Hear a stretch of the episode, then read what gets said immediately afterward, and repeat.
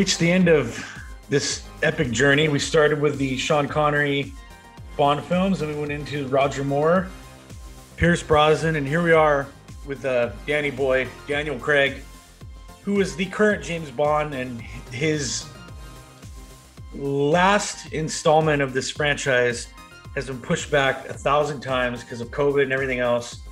Uh, that's going to release in October. I'm assuming that they're going to stick to that. Yeah, presumably. I I think October seems reasonable at this point. Yeah. Oh yeah. I can say October seems safe. It's it's interesting. We can probably get into this later, but COVID is not the only thing that has pushed back No Time to Die. There's been a mm-hmm. lot of delays. It's been it was I think I think that's one of the reasons Bond fans were so frustrated by it. It wasn't just COVID. It was supposed to be out in 2019, then a different date in 2020, then it got pushed up again, and then COVID hit. So it's been a pretty pretty frustrating run, but we'll see it eventually. Yeah, absolutely. Assuming we survive COVID. Cheers. Cheers. So um the first movie in in this in in uh Daniel Craig's run is Casino Royale. For those of you not familiar, this is the first novel that Ian Fleming had ever written for James Bond, the character, which I'm in the process of reading right. Um, I like how this movie starts because it's showing James uh, before he was a double O, and he this is kind of the mission that he's on to to get him that status. Yeah, and this is this is straight out of the book. To to become a double O, you need two kills. So uh, one thing I think I think we might have touched on this is that like the Daniel Craig era really leans into Daniel being. I'm just going to call Daniel. I'm just going to call James Bond Daniel through this whole thing. Probably we're on first name basis. Um, yeah. This is my Bond. I get very excited about Daniel Craig. Okay. Um, and uh, uh, one thing that his era really leans heavily into is he is an assassin. He's not really right. a spy. He does some spying, but yeah, but he mostly he does killing. When he gets sent places, he it's he's going to kill, and that is more in line with the books. Probably he does a lot of killing. He's very much an assassin in the books. So right. introduction to Casino Royale. Should we, we should point out too, like Casino Royale is a prequel or it's not really a prequel. It's a reset of the whole series. It's, I don't even want to call it a reboot. It's just a reset. Die Another Day comes out in 2002. It's a disaster. Yeah. Um, it made a lot of money, but everybody was like, "Well, that sucked. That's not that's not what we want." They take a four year break and they come back and they've completely rebooted the whole series. Um, and the only overlap we get is is M Judi Dench comes back, which we'll talk about, which is probably a good decision. But yeah, when this movie opens in a fantastic opening, uh, James Bond is not a double O yet. He is there to do his two kills. And um, one thing I love in this scene is is it opens on like him in a in like a banker's office or something like that. Right. He was, who was working for the British, but he's he's gone turncoat. And uh, and Bond's there to kill him, and we sort of get this juxtaposition of like a classy a classy killing, if there's such a thing, yeah. like a calm he's just there to it's just doing his job and then we keep getting quick cuts between him just beating the crap out of one of his associates and it's a right. really nice interplay it's a great scene it's one of my favorite openings and it's all in black and white which is really cool and then it kind of um the gun barrel scene is usually always in the beginning of the films and uh the events of this lead into him doing the gun barrel scene yes it's very cleverly done and we get this oh uh this open where I would say much like the Pierce films, but in a different way. Most of these themes and opening title sequences are very unique to the franchise. Um, most of them are very non-traditional. Um, there's a little more of like a rock overtones. Um, yeah, I think you could say every you can say a lot about the Craig era, but every single movie is really different. There's sure. no there's no this this we'll talk about a lot of it, but this era has a lot of like ups and downs. There's like high highs and some pretty low lows. Um, but in every single movie, they're really going for it. They're they they are not interested in doing a traditional paint by numbers James Bond film, which I don't know if that's a good thing or not, but yeah, every really every movie is different, and and yeah, this this title sequence, um, this is my all time favorite title sequence. Um, not the song, but the just the sequence itself. Yeah, the graphics, right? The graphics are so cool. It's it's it's kind of 60s ish, like it's animation and it's CGI, but it's kind of 60s ish, and it's set to um, kind of like a card background, card themed, which will yeah. come up later because there's a poker game and right. it's just real. The graphics are really cool, hard to describe, but it's just great. And I love the song. I think Chris Cornell nails it. Yeah, I agree. Um, we've got um, shit. His name escapes me. It's the one that always res- rescues the franchise from the oh, pits of despair. Um, Martin Campbell. Martin Campbell. Yeah. Every time the franchise needs rescuing, dude, Martin Campbell is there. Dude, it's so funny. He's only directed two Bond films, and both times were when the yeah when the franchise needed rescuing. He did he did this and he did Goldeneye, and I think it's safe to say he is pound for pound the best Bond director ever because he only did two. And I don't know how you feel about Casino Royale. We haven't talked about this, but I love Casino Royale, and uh, both are pretty great. No, I mean we'll we'll kind of get a little bit of a spoiler territory here, but the two Bond films that he's directed, I don't think anybody can place them anywhere, um, at least not in top ten of all time Bonds. And I would argue, how can you not have both those films in the top five? Um, they're that good.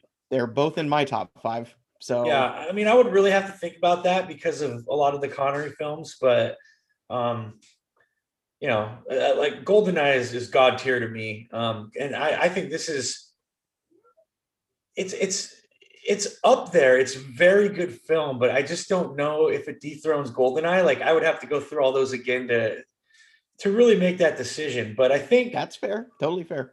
It's uh, great uh, though. It's a good it's a good movie. Yeah, I think the thing with this film is, like we said, there's such a different dynamic because this is not a continuation, like you said. This is a reboot. This is a restart, and this is kind of showing Bond kind of before he's the legendary 007, You know, he's kind of getting his feet wet. Very much so. Yeah, I mean, the whole movie is him.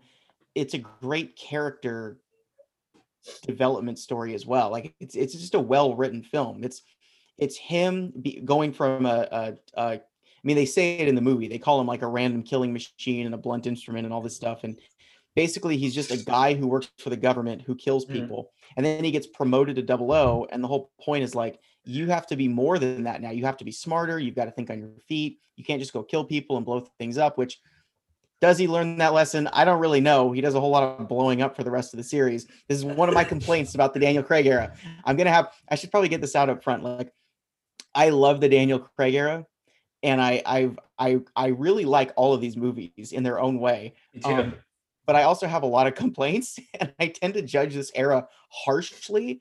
And I think it's because they are going for something more. Like if they were going for just boring movies and they were just okay, fine. But because in every movie they're going for this high degree of difficulty, sometimes they stick the landing and sometimes they land on their face and it, it kind of shows. So there's problems, but it's it's fine. Um, I don't know if you have thoughts on that. I agree with you with all films but one which we'll get to. Um, mm. But I agree, they do try to go, especially one film, which we'll get to, uh, where they really try to be more than they are. Uh, yeah, it's, it's kind of pretentious a little bit. Um, it's overcomplicated too. Bond doesn't need to be super complicated, and sometimes the Craig films get a little too, little too extra. But yeah, but in this, taken in taken in a vacuum, Casino Royale, perfect setup for James Bond is just a, a yeah. blunt machine. He has to learn to be better, and he does throughout the film. The one thing that's kind of that is a continuation from uh, the Pierce era is Judi Dench returning as M, but um, all of that history has been kind of wiped clean. This is, you know, she's talking about she's promoted James to um, double O status, but I think these first three movies she really shines through. She's given a lot more to do than um, the Pierce era. Maybe maybe she had a little more to do in um uh the world, the world is, not, is enough. not enough yeah yeah her character really really shines here though um and i don't know i don't know why that is exactly maybe they just wrote her better stuff or like all the directors of these are like good directors that that does help um i do think they made a good decision bringing back Judi Dench in this movie because there's no there's no Q, there's no Moneypenny, there's really no gadgets, there's no like there's no like of the this is a very interesting movie. There's no traditional Bond stuff in it, and yet it feels like a Bond movie. The character works. Um, but I do think bringing back Judi Dench was a good idea because if there was no if there was no continuity between Pierce and this, it would feel really weird. So at least there's one character that we can go, okay, this we know this character, we like this character. This is at least something from the past. I think that's the biggest letdown for me with these movies is the gadgets are not there. Um, they really try to go, and this is kind of when Christopher Nolan became popular with Batman and trying to make him a more realistic character. So I feel like they went that direction with this. They tried to make Bond kind of Nolan-esque. Totally. I, I'm fine with it in Casino. I think it works. But and we'll get to we'll get to one of my biggest gripes of the whole series when we get to the end of this movie. But I would have been fine with it once. Do your serious um, Bond movie, your your gritty, realistic Bond movie, and then slowly over time add back in maybe some of the fun, silly elements. But they didn't do that. You're right. Like the Christopher Nolan thing looms large over this era. Um, and I don't think it's it's a little frustrating. I wish it's it more wasn't specifically so... when we get to Skyfall though. When you get to Skyfall, by the time we Sam Mendes, who directed both Skyfall and Spectre, was like very clearly, very clearly wanted to uh, like upstage the the Nolan Batman films because there's so much Nolan going on in yeah. them. And I I guess that makes sense. This was made in 2006. Batman Begins came out in 2005, so there really wasn't time for that to leach into it yet. Um, right. This this definitely has some like Jason Bourne elements. This and Quantum, the next one for sure, right. have some Jason Bourne stuff going on. But the Nolan thing definitely has definitely infected Bond, and I don't like it. I want to get that Nolan out of Bond. Okay, so um, we that was a big we, tangent. We cut to a um a scene of uh I think this is where we meet uh, the chief, right? That's how you say it. Uh, yeah, Le Chiffre. The villain in this film, played by Mads Mikkelsen, um, he's making a deal with like a, uh, it's like a, what are they in Africa? Yeah, they're they're uh, they're terrorists. They call yeah. themselves freedom fighters, but they're a terrorist yeah. group, and he's some kind of like a, guerrilla militant. Yeah, he's a banker. He's a he he specializes in taking out militant cash. He's a banker for terrorists, basically. Right. And there's no mention of this guy being connected to any nefarious agency. Um, I want to make that clear, and I will nope. say that through the first three of these films, there is no mention of him being part no. of the organization. No, well, there, there, there's, there sort of is.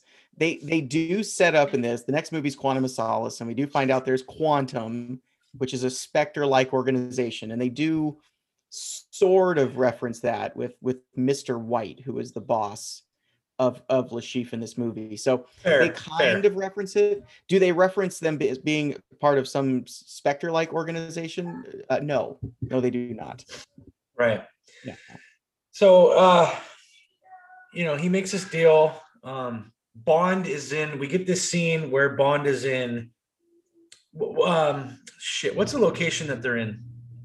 I think it was Morocco. You're right. Yeah, I um, think it was Morocco, and and uh, he is um, looking very unbondy. He's dressed in like khakis and a and some sort of like tropical shirt. Yeah.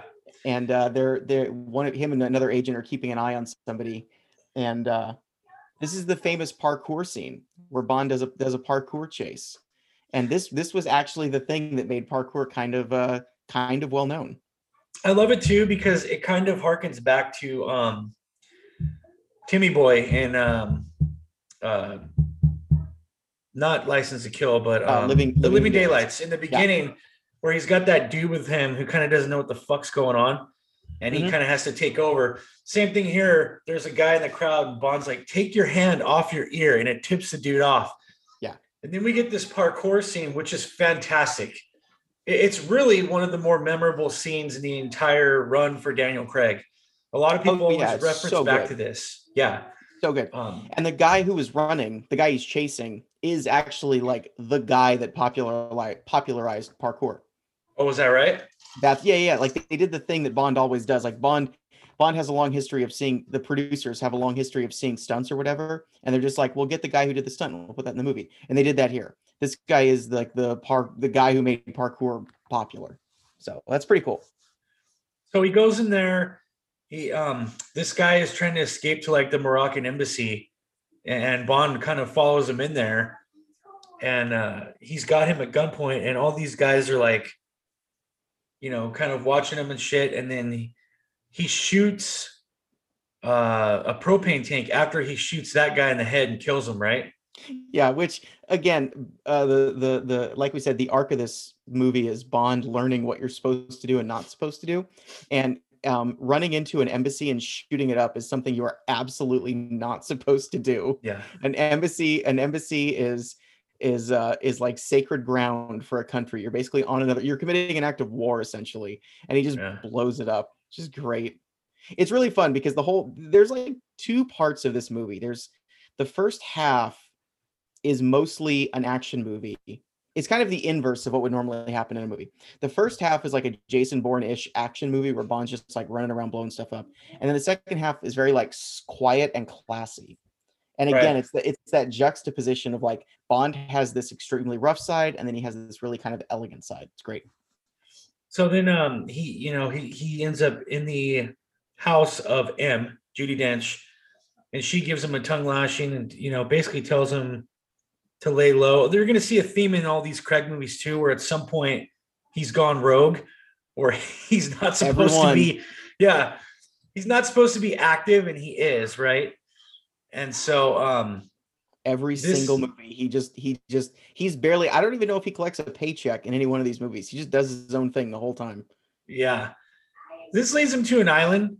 Uh a great scene where he's standing outside tying his shoes and someone's like, Hey, you gonna park this thing or what? He's like, Right away, sir. he parks the SUV and slams it into the wall. And you know, everybody's running out there and shit. And then um he's kind of working his way into um one of the other dudes who's supposed to lead that um that guy to uh, Lashif. I can't think of the guy's name at the at the I, moment. I can't I can't remember his name, but he basically he tracks a guy to the Bahamas because of course the Bahamas. Mm. Um, from he was he was connected to the bomber that he just killed at the embassy, and he sort of figured that he was connected to Lashif. And so he doesn't really know what's going on, but he knows these guys are connected in some sort of way. And um, in the M scene, M mentions that they're they're trying to take on like an international organization of Yeah. terrorists, not just Yeah. one. Or, or it's just like they're trying to figure out how they're all financed. So Lashif Right. is the he kind of realizes they're all they're all connected. And um, also, I feel like we should just point out that um, you know, and I don't want this to sound weird, but uh, Daniel Craig looks amazing in this.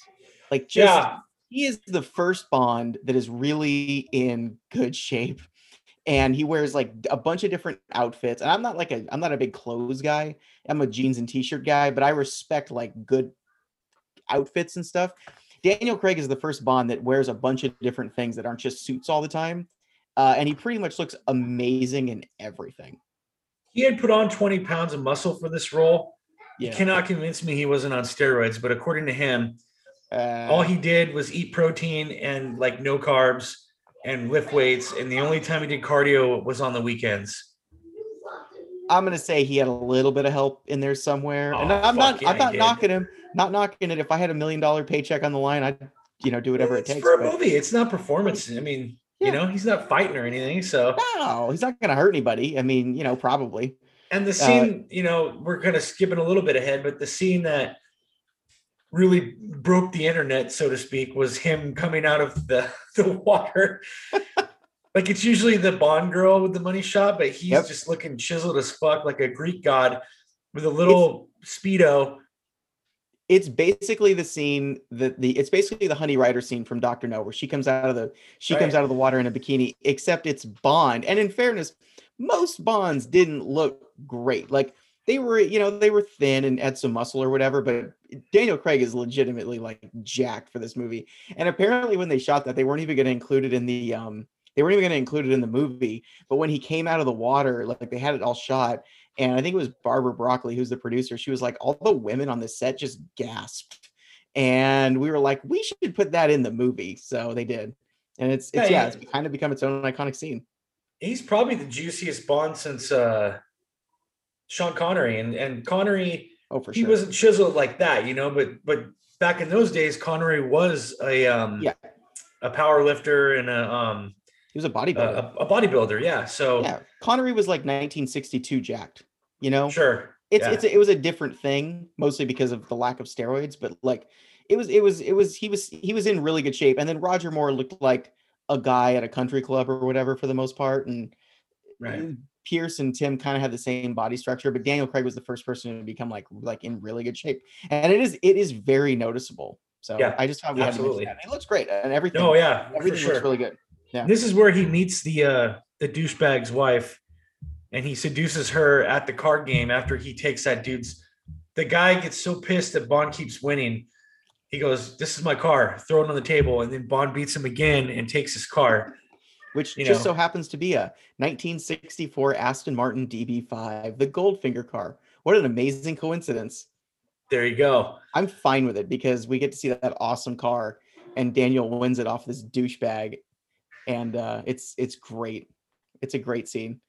And then yeah, he uh, he seduces the guy's wife because now he's stolen his car and he's gonna, so he's gonna take his wife now. She's stupid hot. It's worth pointing out. um, Yes. and does a very unbondy thing.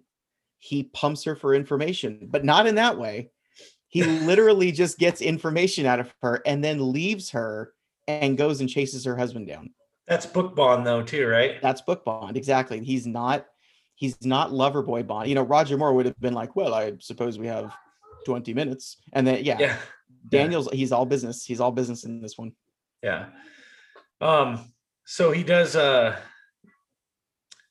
goes to Miami and that dude is there. And there's this kind of intense scene where it's in the middle of a crowd and he tries to stab James and James catches a knife and bends it back and stabs him and just throws him down. And then there's an airport chase scene with the bomb, which I thought was very well done. Um It's kind of take us take us through that. Okay, so the the plot here is there what uh this is all tied into Lashif. So Lashif is shorting stocks. Um right. he is shorting the stocks to the tune of like a hundred million dollars or something for this new plane called Skyfleet. And what he's gonna do is he's gonna hire a bomber to blow up the plane. If the plane, it's a prototype plane, if the plane's gone, stock's gonna take a dive, and Lashif's gonna win. You know, he's gonna make all this money in the stock market because he shorted it he's using his clients, these terrorists, money to do it. He does not have this kind of money. Right. And uh, so Bond basically tracks down the bomber. Go ahead, keep uh, Yeah, yeah, yeah. Bond basically tracks down the bomber um, to this airport in Miami, follows him through, and we get this really extended uh, chase scene, which is pretty awesome. We get a, uh, they get one shot of a, um, of a, uh, a plane blowing back police cars, which actually they actually did do. I think they did it on the Top Gear test track where they shot a number of these chases. Um, and uh, Bond, of course, eventually, you know, gets the guy. Big long action chase, lots of Yeah. fist fights. Bond is properly bloody in this, which is cool to see because Bond doesn't always get cut. Daniel Craig is beat up. He gets beat up a lot in this. He is beat up a lot in this, yeah, and his wounds do heal surprisingly quickly. Um, Bond, of course, this movie takes place over like six days, and he breaks like a, all of his ribs multiple times. Bond, of course, eventually gets the better of the guy in a in a fantastic scene. He he uh, he beats this guy up in the truck, kicks him out. Unbeknownst to us, he has attached the bomb to the back of his belt. Um, and when Bond stops the truck from hitting the plane, he of course is knocked down by police and arrested. And then, as this guy looks up to explode the bomb, he blows himself up, and we just get a wry smile from Bond. He's Yeah. saved the day again. It's a great scene. It's uh, it goes on for a while. It's a pretty long chase, Yeah. um, but it's but it's it's really well done. It's really exciting. And also, Daniel Craig runs funny. We had a couple Yes. shots running, and he runs this really weird, arms super tucked in way. when he gets back to the Bahamas, uh, M is there now with MI6, and the wife is dead. in a pretty gruesome, pretty gruesome manner. Like you can tell she had been tortured. She's wrapped up in like a hammock on the beach, dripping blood, uh, looking really nasty. I agree. This, yeah, this clearly, uh, clearly sticks with Bond. Like again, the whole point of this narrative is he has to learn that his his actions have consequences. And so he he he thought he was just getting some information out of this woman. She ends up tortured and dead. It's pretty dark. Yeah, so now their their their plan is to get him in this card game with Chiffre. Um, they're going to stake him ten million dollars as the buy-in, $5 million as a rebuy-in if he loses, and then uh, this is where we get our introduction of Vesper Lynd, who is Oh. like in one of the best scenes in the whole series. This train scene is so good. By the way, we should also point out this was 2006. So Texas Hold'em was literally everywhere, which is why they changed this to Texas Hold'em. Because in the book it's Baccarat, and uh, if but here they had to be like, well, everyone knows Texas Hold'em, so we'll uh, we'll make it Hold'em yeah, yeah, anyway. Sorry, yeah, we get uh, we so we finally meet Vesper Lynd, who is representing the Treasury, the Right. uh, who is staking bond in this, and the the the plan is beat Chiffre at cards, leave him nowhere because he has to make all this money back that he just lost. Leave him Yeah. nowhere else to go. They'll offer him immunity um, in exchange for all the information he can give on this terrorist network that he represents. Right. Um, and there isn't there is a um a dialogue between them on the train, which you're probably alluding to, and uh, It's so good. they're kind of breaking each other down like okay you were an orphan and blah blah blah you know um i agree with you this exchange is fantastic i really enjoyed it a lot um th- they have such chemistry the two of these um actors and uh it just works really really well yeah you you immediately i mean that's a big thing right? Because like outside of vesper i don't think the bond girls for daniel are particularly strong. Uh, there's a there's one or two that have moments but like these two have such immediate chemistry you believe that they're going to fall in love which they do. Mean- like this is the bond love story. Yeah yeah, Yeah. totally. Yeah and you you totally buy it. Like right in this first scene she stands up to him he pushes back she pushes back they size each other up. Great dialogue she is completely disinterested in him and he feels oh he feels like oh i finally kind of met my match. Yeah. And it's yeah it's great. So also i'm a sucker for a train any bond train scene and i'm i'm i'm in. So we get to the card game and uh you know bond meets up with lashif there's some dialogue there and then there is the african general shows up to get his money from lashif and uh go ahead. This is yeah, another another great scene. Um the the the african general that we meet in the beginning of the movie shows up and threatens to cut Lashif's girlfriend's arm off if Right. Lashif because he's he's figured out that he's been gambling on the stock market with his money and he's pretty pissed off about it but he basically says like i'm to leave your girlfriend alive i'm to leave you know i'm to leave you alive you need your i would cut your arm off but you need it to play cards win my money back bond has been tracking them back to um Bond has been tracking them back to uh um to their hotel room. There's a lot of funny stuff in this scene that I we won't go into because I could talk about this for an hour, but um there's a lot of really, really weird little things. Um so they're they're Bond and Vesper have to hide quickly because these generals walk out. They walk out, they realize Bond's an agent, they can hear he has like an earpiece, immediately shoot him or shoot at him.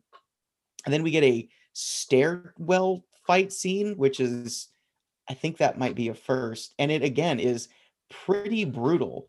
This is not a particularly dark movie overall, but some of the fight scenes are really, really brutal. One guy gets immediately shot, and then the other guy lives. He has a sword and starts fighting Daniel again. He's just Daniel, starts fighting Daniel with the sword. They fight up and down the, the stairs. It's Bond is completely blood. Yeah, it's great. He has completely bloodied up. He got cut right right in the stomach. Eventually gets gets him down to the bottom floor and strangles him to death in a pretty realistic strangulation sequence where you can literally see this guy's lights go out. yeah Um, and then yeah, we see like he has to. It's kind of a kind of a dark scene where they have to get rid of a body. Vesper is there watching the whole thing, completely horrified.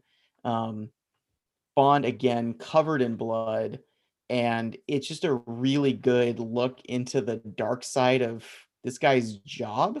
Because five minutes before he was at a very fancy casino table, and now he just murdered two people in basically in cold blood. Um, and he doesn't even know who they are or why he had to do that. And then he just knows he has to get rid of two bodies covered in blood. And then we cut to another one of my absolute favorite scenes in the series, completely silent. Bond in his hotel room, shaking head to toe, and he like takes his shirt off. He's covered in blood. He's got to clean himself up, and he takes a he takes like a decanter of whiskey and pours himself a huge glass and just guzzles it shaking to try to calm his nerves down. It's really powerful. It's great. Yeah, I agree. Um, you know, Vesper has never probably seen anyone die, and it really affects her.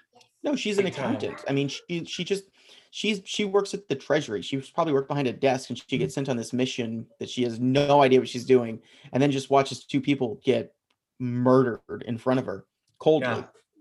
It's so good, and it's not like this sort of thing happens later in the Craig run where he has a girl in his life who's like, Why are you, you know, why do you do this? She's not really judging him. She's just sort of shocked by what she's seeing, and it works better that way. Yeah. Really good. I want to watch this scene again. So uh from there, I think we go back to the card game at this point we go right back and, and we get a great line from Chiffre. He says, uh, he says, uh, you changed your shirt, Mr. Bond. Is our little game causing you to perspire? And Bond says, uh, a little bit, but I won't consider myself truly in trouble until I until I start weeping blood. By the way, Chiffre cries blood. That's an important note we missed. Yes, you're right about that. They yeah, show that earlier on in the film. Lot lot of really good cutting dialogue in this in this scene because as usual, Chiffre knows who Bond is and he knows what he's there to do, but he can't do anything about it. He's so he's in such deep trouble that he just needs to win this game. He can't be concerned about the British agent.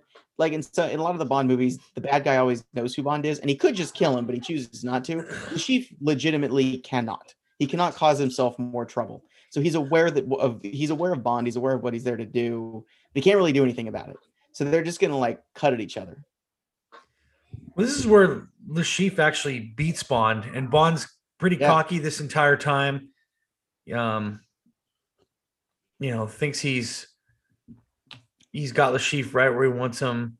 Now, I have to I have to make comment on this because I actually am a poker player. I play quite a lot of poker, uh-huh. and uh, the hands in this are fine. It was this is not worth going too deep into. The the the hands in this are fine for a movie audience where it's like we have to let everybody know what's going on, but um, Bond loses to an unbeatable hand, but Bond has like the second most unbeatable hand. So the drama of this scene is like Bond has to say, "Oh, you know, I was too cocky in that hand," but it's like in reality, he was fine. He was plenty yeah. cocky. That hand was going to play out the same way no matter what. So that's a very small detail. If you if you play poker, that would annoy you, but it's fine. It's fine in the context of the film. Uh, we got to make mention too of um, a character we forgot to that was brought into the fray. I can't remember his name though. He he's in this and he's in Quantum. Oh, Mathis, Rene, yeah, yeah Mathis, Mathis. There you go. Mathis is sort of the uh, the the ally that Bond meets. Um, they're in Montenegro, which is a really cool. It's a really cool location. It's not realistic at all. Montenegro is not Monte Carlo. It's which is sort of how it looks in this film, where every car is a Ferrari or a Lamborghini or whatever. right. Everything is five star. It's not really Montenegro, but it is right. a very cool location.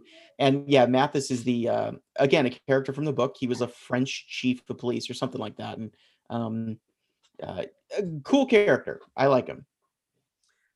Yeah. Um. So he's there with Vesper when he sees Bond lose, and then Bond goes to Vesper and says, "Yeah, I got to get the five million. You got to get me back in." Vesper refuses to do that. So then Bond grabs a steak knife. he's just gonna take Chiffre out like a savage. He's, he's, just gonna stab him in the middle of the casino. It's it's it's so it's so wonderful. Again, it's the it's Bond's two natures tugging at him. He's just a killer, but he has to be more than a killer, and it and he's he's struggling. And then we run into none other than Felix Leiter, who we played by we, Jeffrey Wright played by Jeffrey Wright, who is awesome. I think we both said this is our favorite Felix. It's my 100%. favorite. Felix. Yeah, yeah, he's super he's good. Great, dude.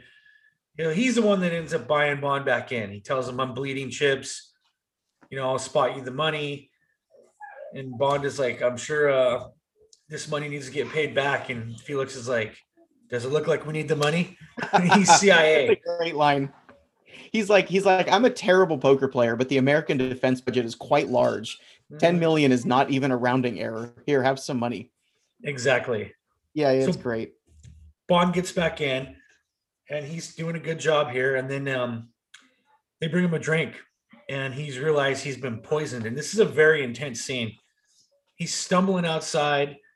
He goes to his car and contacts, you know, the command center, and they have to walk him through giving himself like an anti-venom or a shot of adrenaline.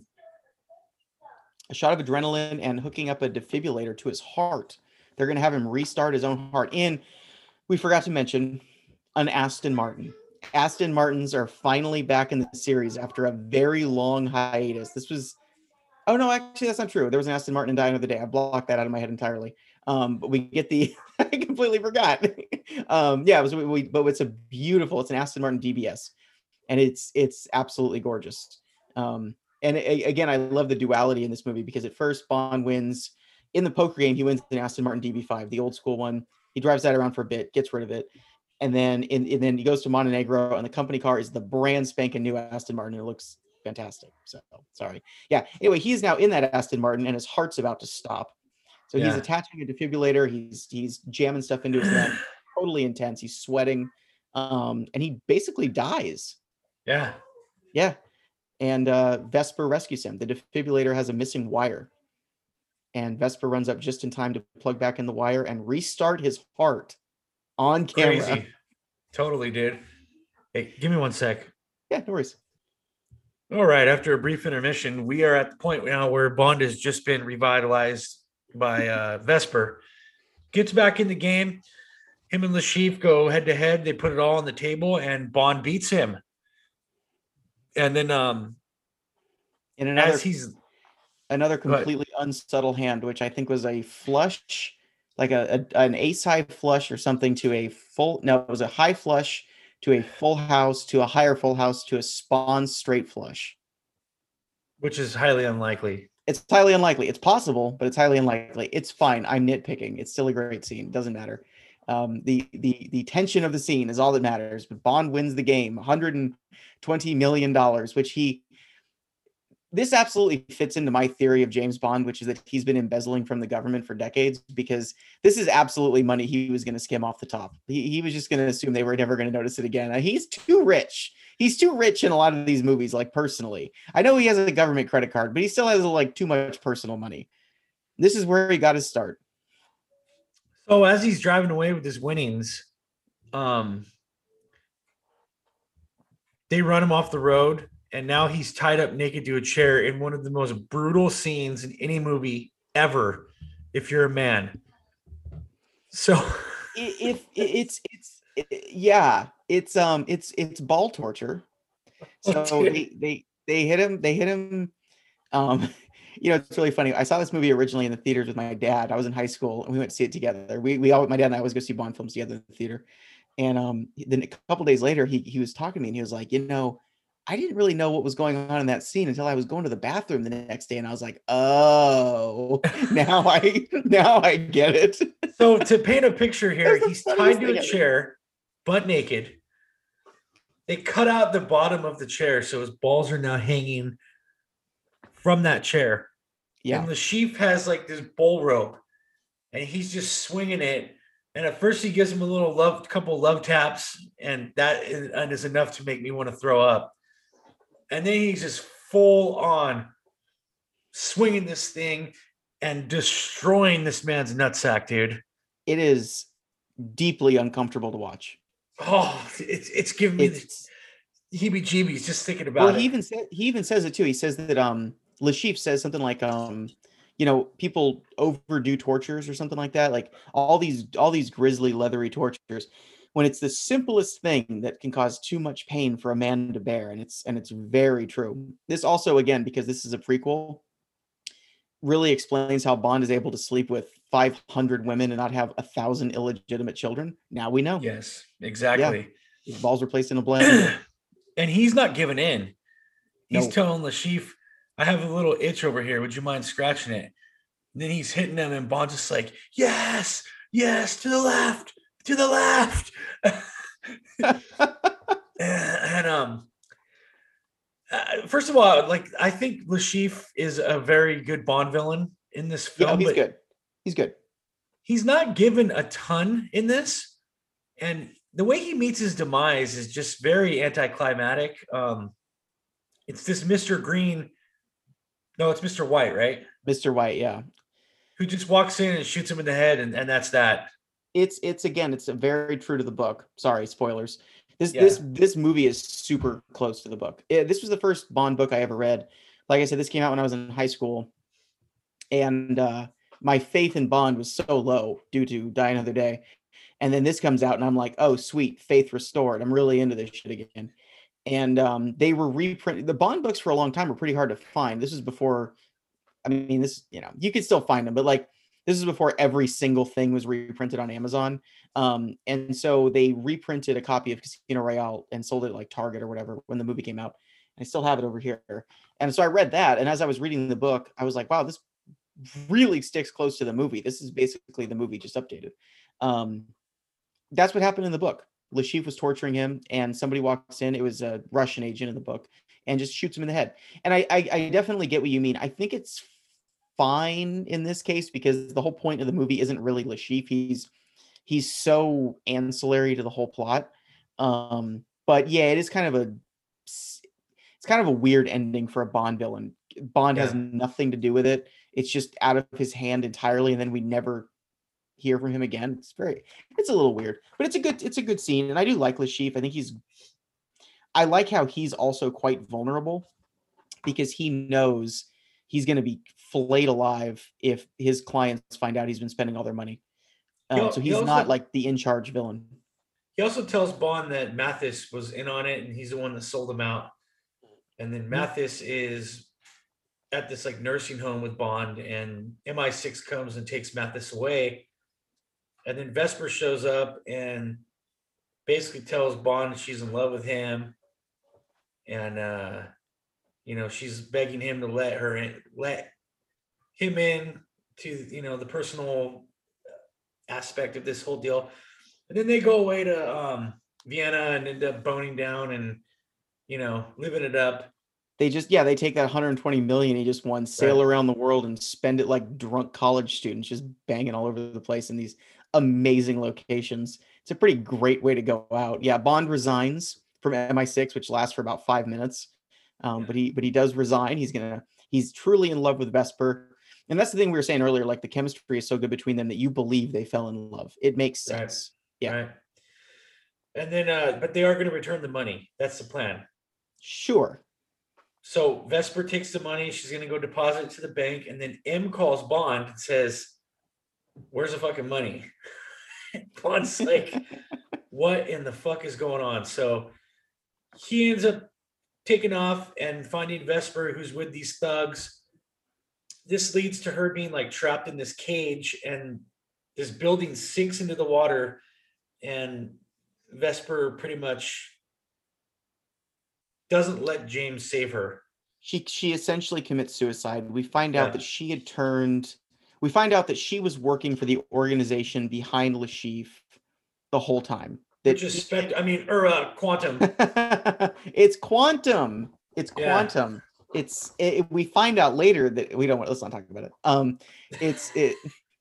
Casino is so good. You have to watch it in a vacuum. Like you just yeah. you have to watch this film and be like, this is it. This is this is all I care about right now. Uh, but she was working for this organization the whole time. They were blackmailing her boyfriend. Um, and uh, so basically the whole the whole setup is that even if Chiffre lost the money, he was going to win it back anyway. He was going to get it back anyway. So she instead of facing, I guess, the shame or whatever, she decides to kill herself. In a, again, a pretty haunting scene. She um, sort of ends up in an elevator, like an old school elevator that gets submerged down below water. They're on, they're in, um, they're in Venice, and they blow up a house on a pontoon that sinks. Yeah. And probably the only scene in the movie, I think this is pretty much a perfect movie, but this is maybe the only scene I would say is a little bloated. It could probably be trimmed down a little bit. Sure. Um, yeah, this is kind of extraneous, but she does end up essentially committing suicide. Yes. And then um, we end with Bond showing up at Mr. White's residence and we get the first the name's bond james bond at the end of the film with the classic theme song yes and that is the end of casino royale yes now this scene i want to talk about this scene for one second I love this scene. I think it's really cool. It's great because again, the whole movie it's Bond kind of before he's Bond, and then last scene shoots Mr. White in the leg. We get Bond James Bond, the classic Bond song. He's in the three piece suit. He's kind of confident. He's different. And um, this is an awesome scene in in a vacuum, but it does set up my most annoying thing in the, the like would become the most annoying consistent thing in the Daniel Craig run, which is all of his movies end with a sort of a a, a, a quiet promise that the next movie is going to be a Bond movie. They do this in every movie where it's like, oh, now he's James Bond. He wasn't in this one, but we're going to get a real a real James Bond movie next time. They do this in every movie. Yeah. We'll, we'll we'll walk through each of them, but every single one has this exact same setup. And it kind of annoys me. It's great in this movie. It gets annoying later on. Right. So as we get to the rankings, uh, we'll start with the Bond girls. Do you want to go first here? Oh yeah. Oh, this is number one for me by far. I think she's great. The chemistry is amazing. She's beautiful. Um, there's a she has a good character. She does things. She is maybe she's one of my favorite Bond girls, just in general. Yeah. Uh, but definitely number one for the Craig era. I agree with everything you just said. She's also number one for me.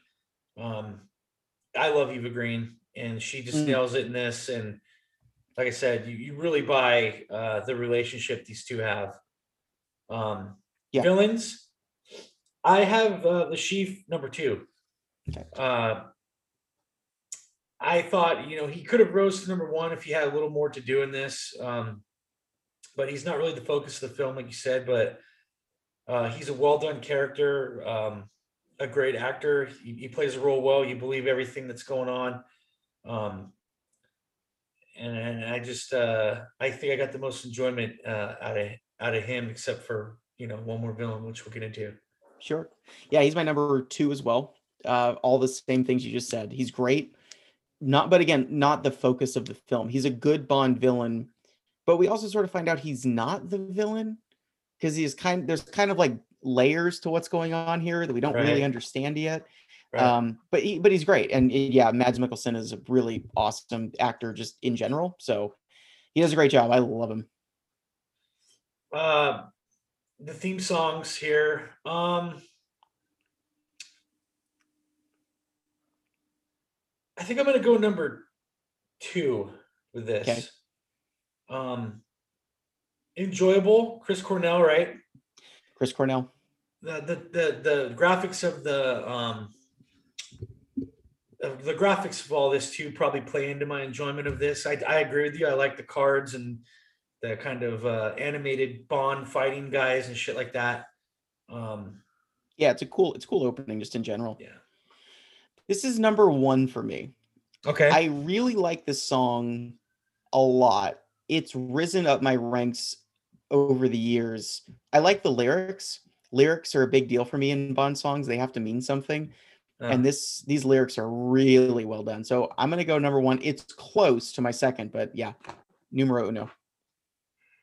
And as far as movies go, um, man, why don't you go first? Okay, this. this is an easy one. Considering this probably won't be too shocking, considering I've been you know gushing over it for the last hour. Uh, this is number one for me by far. It's not even close. Uh, this is this is um, just a just a really good movie. I like it a lot. It, it I it was interesting. Like I kind of mentioned earlier, this is the first Bond era that I've experienced totally. And when I first saw it in theaters, I knew I liked it, but it was so different. I didn't know what to make of it. And it took me years to figure out kind of how much I liked it. And turns out it's a lot. So, yeah. very much number one for me. Probably my number one movie overall. James really? Bond. Yeah, this is my favorite James Bond movie. And it's been there for a while. I love it. You don't have to put it in your number one. There's no, no wrong no, no, answer. No, no, I, here's the thing. Give for me your this. For this run for Daniel Craig, one and two for me are very fucking close, like razor thin. Both okay. of them, in my opinion, are great movies. Oh man. I think I know what you're debating between, but I actually I'm not I'm not sure, but I think I know. I'm gonna go number two. Okay. I just I the other one sticks out more to me for some reason. I think more about Okay. that film than I do this. Um but I don't feel great about saying that, dude. But again, this is a great, Hey, great Bond film.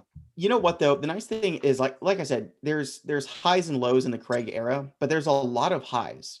So there's a lot to really enjoy. So it's fine to have another one that gets that edges this out.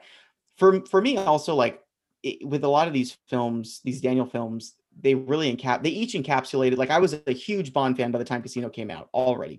So they each sort of encapsulated a time in my life and as we'll get to especially with Spectre, um, I have memories of each of them, and I have very fond memories of this. Like I had just got into high school, wasn't really a Bond fan at the time because I hated Die Another Day so much. This movie comes back and it just like rescues my faith in the in the franchise, and I'm and I'm Sure. still super into it. So that's probably a little bit of it too. There's some nostalgia going on. Uh, so the next film in the in this run is Quantum of Solace. Um, a lot of people regard this as like bottom of the barrel Bond, probably you know in the bottom five of a lot of lists. Mhm. I did, I don't know if I'm gonna find that movie down there this far, dude. Um, I had oh I had an en- uh, enjoyable time watching this movie. Now, I think one of the biggest problems of this movie is the way it's cut together, the way it's edited. Um, The editing in this is awful. yeah, I, I'm probably one of the people that would put it towards the bottom. And I do think a lot of that has to do with still, again, like coming off of loving Casino Royale so much. And like I mentioned, the ending of Casino Royale kind of alludes to the fact that, hey, the next Bond film we're going to get is going to be like a Bond film. And obviously that didn't happen. Um, and so I only this is this I think was my least watched Bond film ever. Um, I saw it once in the theaters and maybe a couple times after that. I watched it once a few years ago, two or three years ago, and then had and then I watched it again last week for this. yeah, And that was it. So like that's kind of how I feel about it. And it's not so much that it's bad. I don't think it's a bad film. It's it's in parts really good and really interesting. It's Yeah. just that as a follow-up to Casino Royale, which I consider to be perfection, um, it's a little disappointing. I was a little disappointed in it then, and I'm still a little disappointed in it now. Um, but it has really good parts to it. I, I do enjoy certain aspects of it. Well, I think too, like this movie is the least remarkable of the four Craig films. Yeah, for sure. Yeah. like it's sure. kind of just a generic action film for the most part. They do continue the story. Like we be, we get in the beginning here, and, and Bond is in a car chase, and he's got Mister White in his trunk. So it's taking place straight from the end of Casino Royale. Um, Yeah, it's the this first um direct it's it's a direct sequel. And Yeah. it's really the first direct sequel. If if you watch this movie as a sort of like epilogue to Casino Royale, just sort of the, the afterthought tacked on, it it's fine. right. Uh, As its own standalone Bond film, it's a little rough and it's barely a Bond film. That's maybe my biggest complaint with it. Um all the bondiness is pretty stripped out. But yeah, we open on a car chase. Or is it a car chase? I can't tell. I think it's well, a car chase. The- the editing is bad. The editing is really bad, and I'm not an editor, but one thing that I've read a lot about with this with this scene or whatever is is that um, there's this editing thing where they say one thing you shouldn't do is cut. Um, when you're cutting frames, you shouldn't make one thing jump to the other side of the picture, so your Right. eyes have to keep moving, and they do that a lot in the scene. You can barely tell what's going on. It's actually a pretty cool car chase. Oh, again, we forgot to mention one thing. This movie um, gets docked points immediately because there's no gun barrel. I get it with Casino Royale. It's fine. It's a prequel. There's no reason for this movie not to have a gun barrel to open. Well, there is a gun barrel, but it just it, in Casino Royale, but it just takes time to build to it. But Yeah, it takes time to build to it. In this movie, it does not open with a gun barrel, and there is no reason for that. It's there. It it should have a gun barrel. Anyway, moving on. Pretty decent car chase, really frenetic, really high energy, some really beautiful shots. But again, the editing is really, really bad, and you can barely tell what's going on. Yeah. Um, Mr. White reveals to MI6, it's it's it's kind of a cool scene where he's like, You people really have no idea who we are. He goes, This whole time we're like wondering, what do they know? What do they know? They don't know anything. And then M's like, "Well, we're quick learners, Mr. White." And he goes, "Well, the first thing you should learn is we have people everywhere." And then one of their dudes uh, tries to M's- shoot James. M's bodyguard. We, who the, the we find out this guy was was her bodyguard for like eight years. Takes out a gun and starts shooting, and turns out it's part of their organization. It is a cool scene. which is Um, known as I mean uh, quantum. Quantum, quantum, quant, spec quantum. Yeah, it's quantum right now. It's gonna be Yeah. Spectre later, Yeah, which is really dumb, but whatever. Um, one okay, one of my problems with this movie is that it never, at least for the first like 20 or 30 minutes, it does not slow down ever. Like it's so frenetic. So it's like balls of the wall action. it's just level 10 action the whole time. So it's like opening car chase, crazy opening car chase. Okay, fine. We get the song. We'll talk about the song later. Um, uh, uh, okay, finally we get a calm scene, interrogation. Interrogation lasts like 45 seconds. Action scene. Uh, yeah, and we, then we get a we get a chase. And probably worth pointing out that this movie was directed by a guy named Marc Forster, who had never directed an action movie before. He was like an art house director. And it kind of shows because there's a lot of like I, weird like bond is chasing a guy and they keep cutting back to a horse race Yeah, i guess trying to imply that bond and the horses are similar or whatever um, Right. there's a lot of very artsy shots throughout this and some of them work and some of them are weird So i don't know I, I have a category of bond film called what were they thinking? And this might go in my what were they thinking? Not that it's bad it's not a bad film it's just that coming off casino royale which was a huge financial and critical and audience success and the follow-up to that they're like let's give it to this guy that doesn't really know what he's doing and they directed this they rushed it to theaters um, and they did this during the writers strike in 2007 i think it was and so they didn't really have a script so this movie didn't Yeah. have a script and didn't have a director that had ever done an action movie and they rushed it out after like the biggest thing ever so yeah i think i might put it in my what were they thinking category Daniel Craig said this movie made him never do another movie without a finished script ever again. Yeah, so Daniel Craig and the director were writing scenes between between scenes. They were writing the next scene, and Yeah. Daniel Craig's like, "I'm not a writer," and he's not clearly. Um, I don't think this movie is that bad. I don't think it's awful. It could have been a lot worse, but there's some definite questionable moments. Um, you know, then after the, all of this shit that happens, we get our first introduction to Mr. Green, and this villain is. He's got to be one of the most unremarkable villains in the entire franchise. Uh, yeah, for sure. He's he's a um, he is a a rich industrialist who is also an environmentalist who is part of Spectre. I mean Quantum, and it is He's just a dude, though. He's just a dude. He's just a guy. He's a guy who has a company, and the plot of this movie is he wants to stage a coup in Bolivia um, to steal water, which I guess Right. is like it's it's in a different movie. It'd probably be fine. It's an interesting plot. It is a realistic plot. Water rights are a that's a real problem. Yeah. Um, it doesn't bother me. I like aspects of it. I like that it's a realistic plot. But for a Bond movie, he should also want to like blow up the moon or something like that. There should be something that's over the top here, and it's just it's not. It's very unremarkable. But again, this movie is this movie is pretty much just Bond getting revenge for Vesper's death. That's Right. all the movie is. The plot, the villain does none of it really matters. He's just out to kill people, and he kills a lot of people. Yes. Uh, we also get our first introduction to the Bond girl in this, which is played by uh, Olga something Kurylenko. Kurylenko. Yes, Uh, very attractive woman, not the strongest is- actress. That is an understatement. She is she is incredibly hot. Yeah. Um, yeah, not the strongest of actresses, but that's fine. She's okay. Um, you know, and she's got uh there's this general that's with Doctor with Mr. Green that she's trying to get out as well because he killed her family or something, and you know he she wants to kill killed him. family. Killed her family. Uh, set her her dad was like a rebel or whatever. um, killed him, raped her mother and sister in front of her, and then burned their house down. Right. So and she's again, got a scar on the back. Yeah, pretty dark story. This this movie is full on Jason Bourne, by the way. This is a Jason Bourne movie.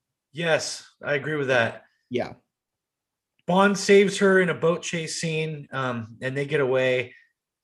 And then uh, the next scene is at like a, an opera, and everybody from Spectre, I mean, uh, Quantum, is in the crowd, and they're kind of doing these business transactions. Bond is listening in, and this he is tells great. him, This is this is a great scene. I will say uh, I, I'm going to criticize a lot of this movie, but this is, I think, really fantastic. Well, this is like a Bond type scene, right? This feels very Bondy. So Bond also um we we skipped over, but uh um Felix is back.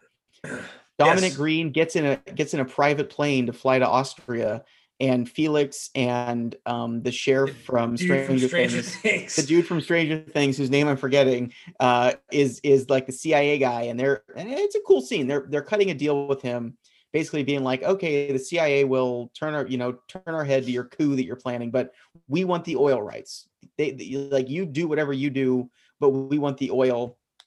Felix is sort of emotionally conflicted, like about why we're working with villains. It's it's it's it's a cool little scene. But yeah, they do eventually get to, I think it's Bregenz, Austria, and yeah. uh, the the opera I think is Tosca and the, the Tosca scene is is really cool, and it's a cool setup too because all the um almost inspector, all the quantum guys are having this meeting, and it's it's it is cool because they're all there talking, yeah. and they've decided instead of meeting in like a big room or whatever, they meet in, basically in plain sight, but hidden by the opera, um, which is neat. Uh, it's it's a cool concept, and that's what's yeah. shitty though, dude. Because like, here's the thing: if they were building to Spectre this entire time and the eventual reveal of Blofeld, like they did in the Connery films. Yeah. You know, you don't see Blofeld for like three films. They're building and building and building a Spectre this entire time. Finally, when you get there, it, it feels earned. And, and, when they retcon this shit in Spectre, which we'll get to, uh, it just it feels like it's not earned at all, dude. Yeah, it doesn't feel earned at all. Um, but you know they didn't have i think they made a mistake because we're getting off on a tangent they didn't have the rights to spectre up to this point they could legally not use the name because kevin mcclory the thunderball guy still had the rights and there was still an ongoing legal thing and then when they finally got them they were like oh we'll just retcon what we were going to do what they should have done is say okay we have him back cool we don't need him we haven't made a spectre film in 45 years anyway. Who cares? We'll save that till the next actor. Next actor right. comes in when Daniel Craig leaves. We'll do a Spectre thing. And that'll be great. They should have just stuck with Quantum. Anyway, for now at least, this is still just Quantum, and it's right. uh, it's a it, it is a really cool scene uh, where they meet in this opera house, and again, it's very artsy. Um, they realize they're found out by Bond. They start to make their exit. Bond takes pictures of them. He starts chasing them through um, like the the restaurant and the kitchen, and the scene kind of goes quiet, and there's no score. By the way, I know I'm a score guy. The score in this is amazing. David Arnold again, awesome. Um, but this is just overcut by the actual opera, and again, we're getting that like intercut scene where we cut to Bond like right. shooting a dude, and then we cut back to the opera, and they're killing people. It's very very art housey. It's not very Bond, but it's it's good. It's it's fun to see he tells everybody, I really think you guys should find a better place to meet. Yeah. And um it's great. You know, they all end up walking away and he's getting pictures of them all. And then uh he ends up encountering some of these dudes. By the way, we should mention too that M again is telling Bond, like, you know, you're out of control, you're, you're doing this, that, and the other, and um you gotta rein it in, right? Of, and I love of, this part because Bond ends up throwing this dude off a roof onto a car, and then Judi Dench call or is talking to Daniel, and is like, "I thought I told you to keep a low profile." He said, "Well, I did my best," and she goes. you shot a man point blank and threw him off the roof. I'd hardly call that trying your best. It's great. Again, again, he's learned nothing. He's supposed no. to be learning things, but he's learned absolutely nothing. This entire one, run, he's learned nothing. Well, maybe he's learned Spectre. nothing. uh, yeah, yeah, he's he's learned some stuff by Spectre. One little detail I love in this in this is um when this oh god when the quantum agents get found out, they they all get up to leave, and the only person who does not get up to leave is Mister White. He's Yes. smart enough to be like, okay, if we stand up, he's gonna identify us. So he like, I think it's like his girlfriend or his wife or whatever sort of makes to stand up, and he like kind of is like, no, no, no, just just stay here. So I I like that little detail, and that's the last we see of Mr. White until until Spectre. But it's Yes. it's it's a it's a cool little it's a cool little detail. I like that. Uh, so then after this, um, Yeah, what does happen? I don't remember. I was drunk by this point. Fuck, dude, I don't remember either. we leave. Oh, I know what he does. Bond goes to the air. Yeah. uh, Again, this is this movie. Okay, this movie is very short. It's very fast paced, and it is kind of unremarkable. It it it moves in and it's not bad. It just moves in and out of your head so Are, quickly. are we already in the airplane scene? yeah, we're in the. uh No, we're not. We- We're missing the party. So he meets Strawberry Fields, who comes goes from. first. First, he goes to um, he goes to the airport. M has burned him. M has said like, don't like you're you're you're grounded. We're canceling all your cards or whatever. So he goes to the airport and tries to get a plane and he can't. So then he says, okay, he you know flirts with the girl at the counter and he's like, hey, you're gonna get a call in a minute. Tell him I went to Cairo. She's like, okay, cool, because you're hot, so I'll do that. Um, and then he just we cut to Italy. I don't know how he got to Italy, but we cut to Italy. like he can't go anywhere, but he got Yeah. to Italy. Doesn't make any sense. Um, so we, we cut to Italy and he's back with um uh uh uh what's his name from the last movie? Um Mathis. Mathis, thank you. Jeez. Uh Mathis, who has been who has been freed, he's been cleared of all the charges, and they set him up on like an island castle retreat sort of thing Yeah. and Bond convinces him to come to South. Uh, Mathis was the South America chief at one point. Bond convinces him to go back to South America with him. We get a little, we get a nice little scene on an airplane with Bond and Mathis. Bond is properly drunk in this Yeah. scene, like full on shit face drunk. Um, and they have a nice little, nice, it's a nice talk. This is the part of the movie I like, by the way. The, the, the there's a there's a chunk of this movie where it slows down a little bit. It's not super crazy, and we just get some decent dialogue and some cool scenes, and I like that part. Then we're back in South America, and uh, we run into Strawberry Fields, the field agent who has been A redhead. to- a redhead, A fire course. crotch of sorts. of course, who has been sent to. And this is going to be Bond's one and only uh, one and only conquest in this movie. He sleeps with her, and Yes, nobody he else. does. Yeah, and and she's been sent to send him home, and of course she does not do a good job with that. No, he confronts Mr. Green at the party and they have a little whatever. And then Strawberry Fields is found. Oh, okay. So we're skipping ahead here. God damn it. I'm getting all over the place. So as they're leaving the party, the police pull him over. And when he pops the trunk, Mathis is in there pretty much close to death. Yeah. Bond takes out the cops and then Mathis dies. Bond throws him in the fucking dumpster and takes his money, his wallet. And then he just tells uh uh what's her name? The Bond chick, Camille, Camille. Camille. He goes, I- I- he wouldn't again, care. It is, and that's the thing is, I like that scene because I don't think he would.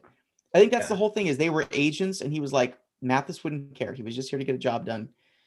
It it is funny we keep forgetting things because um this movie is very unremarkable, and I hate to say that, but it's just it's forgettable. It goes in one ear and out the other. It's enjoyable. It's fine, I but would it's kind just of put it there with the living daylights, dude. Okay. Like there's that's fair. enjoyment to be had from the living daylights and from this, but when you think about the pantheon of of Bond films, like this is either somewhere in the middle of your list or towards the back. Yeah. Well, and like I said, this is one of my least watched Bond films, and like I watch this stuff all the time. So the fact that I never reach for Quantum of Solace probably says something. Well, it's not bad, and like like It's we not talked bad. about, like you can remember shit that happens in like Moonraker, even Die Another Day because it's fucking awful, Yeah. right? This or is mostly awful. unremarkable. It's it's Right. fine, It's but you immediately forget it. It's it's very okay. Yeah. right? It's right. well done. It's it's uh it's shot nicely. The the acting is mostly okay. Some serviceable. It's serviceable. That was the thing that frustrated me when it came out. Was like, oh, cool, Casino Royale, like amazing Bond film, and then we get this, and I was like, oh, mm, we could have done better, but okay. It's like that guy at your job that he just he shows up every day he never misses a day, but he doesn't really do anything that sticks out. just, yeah. Sometimes you just forget he's even on the payroll, but you know, yeah, like totally. that guy. That's that's this movie. It does its job. It's fine. It's like the Milton in Office Space, dude. but it is. It's a good way of putting it. So eh, okay, so after all that, um, he goes back to the hotel. Strawberry Fields is dead, and she's covered in black tar. Yeah, she's covered in oil. Or oil, which is which, which is, is supposed to Goldfinger. Goldfinger, and that's that's the weirdest thing to me because this whole movie gets rid of every Bond thing. We still don't have a a Q or a Moneypenny or gadgets or anything. We don't have like a casino scene, any of the little stuff. Um, but this is the thing they choose to do. They're like, oh, we should do a in the middle of this movie that doesn't want to be a Bond film. We should do a Goldfinger oil reference. Yeah. What? That makes no sense. Um, it, it this is this aggressively bothers me. It's it's such a strange decision. I I couldn't agree with you more. And this is where M tells Bond it's time to go rogue again. He's escaping. M is like, hotel. well, can't work for me. The CIA. Oh yeah, at this point, the CIA wants to kill Bond for some reason. I'm not really sure what, but they they they want to kill him. And Emma's like, well, I can't technically sanction you, wink, wink, but you should like do whatever you need to do. Wink. Go yeah. go do some rogue stuff. Exactly. So he ends up escaping and now they're in an airplane. Right?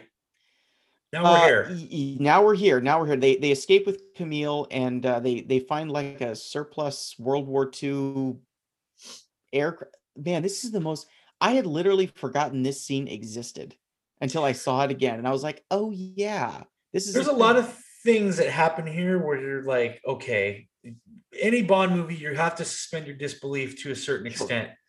But when this old 1947, you know, airplane is outmaneuvering like a fighter jet, right, gets the upper hand, they have to escape by parachuting they pull the parachute out at the absolute last minute and don't splatter on the ground.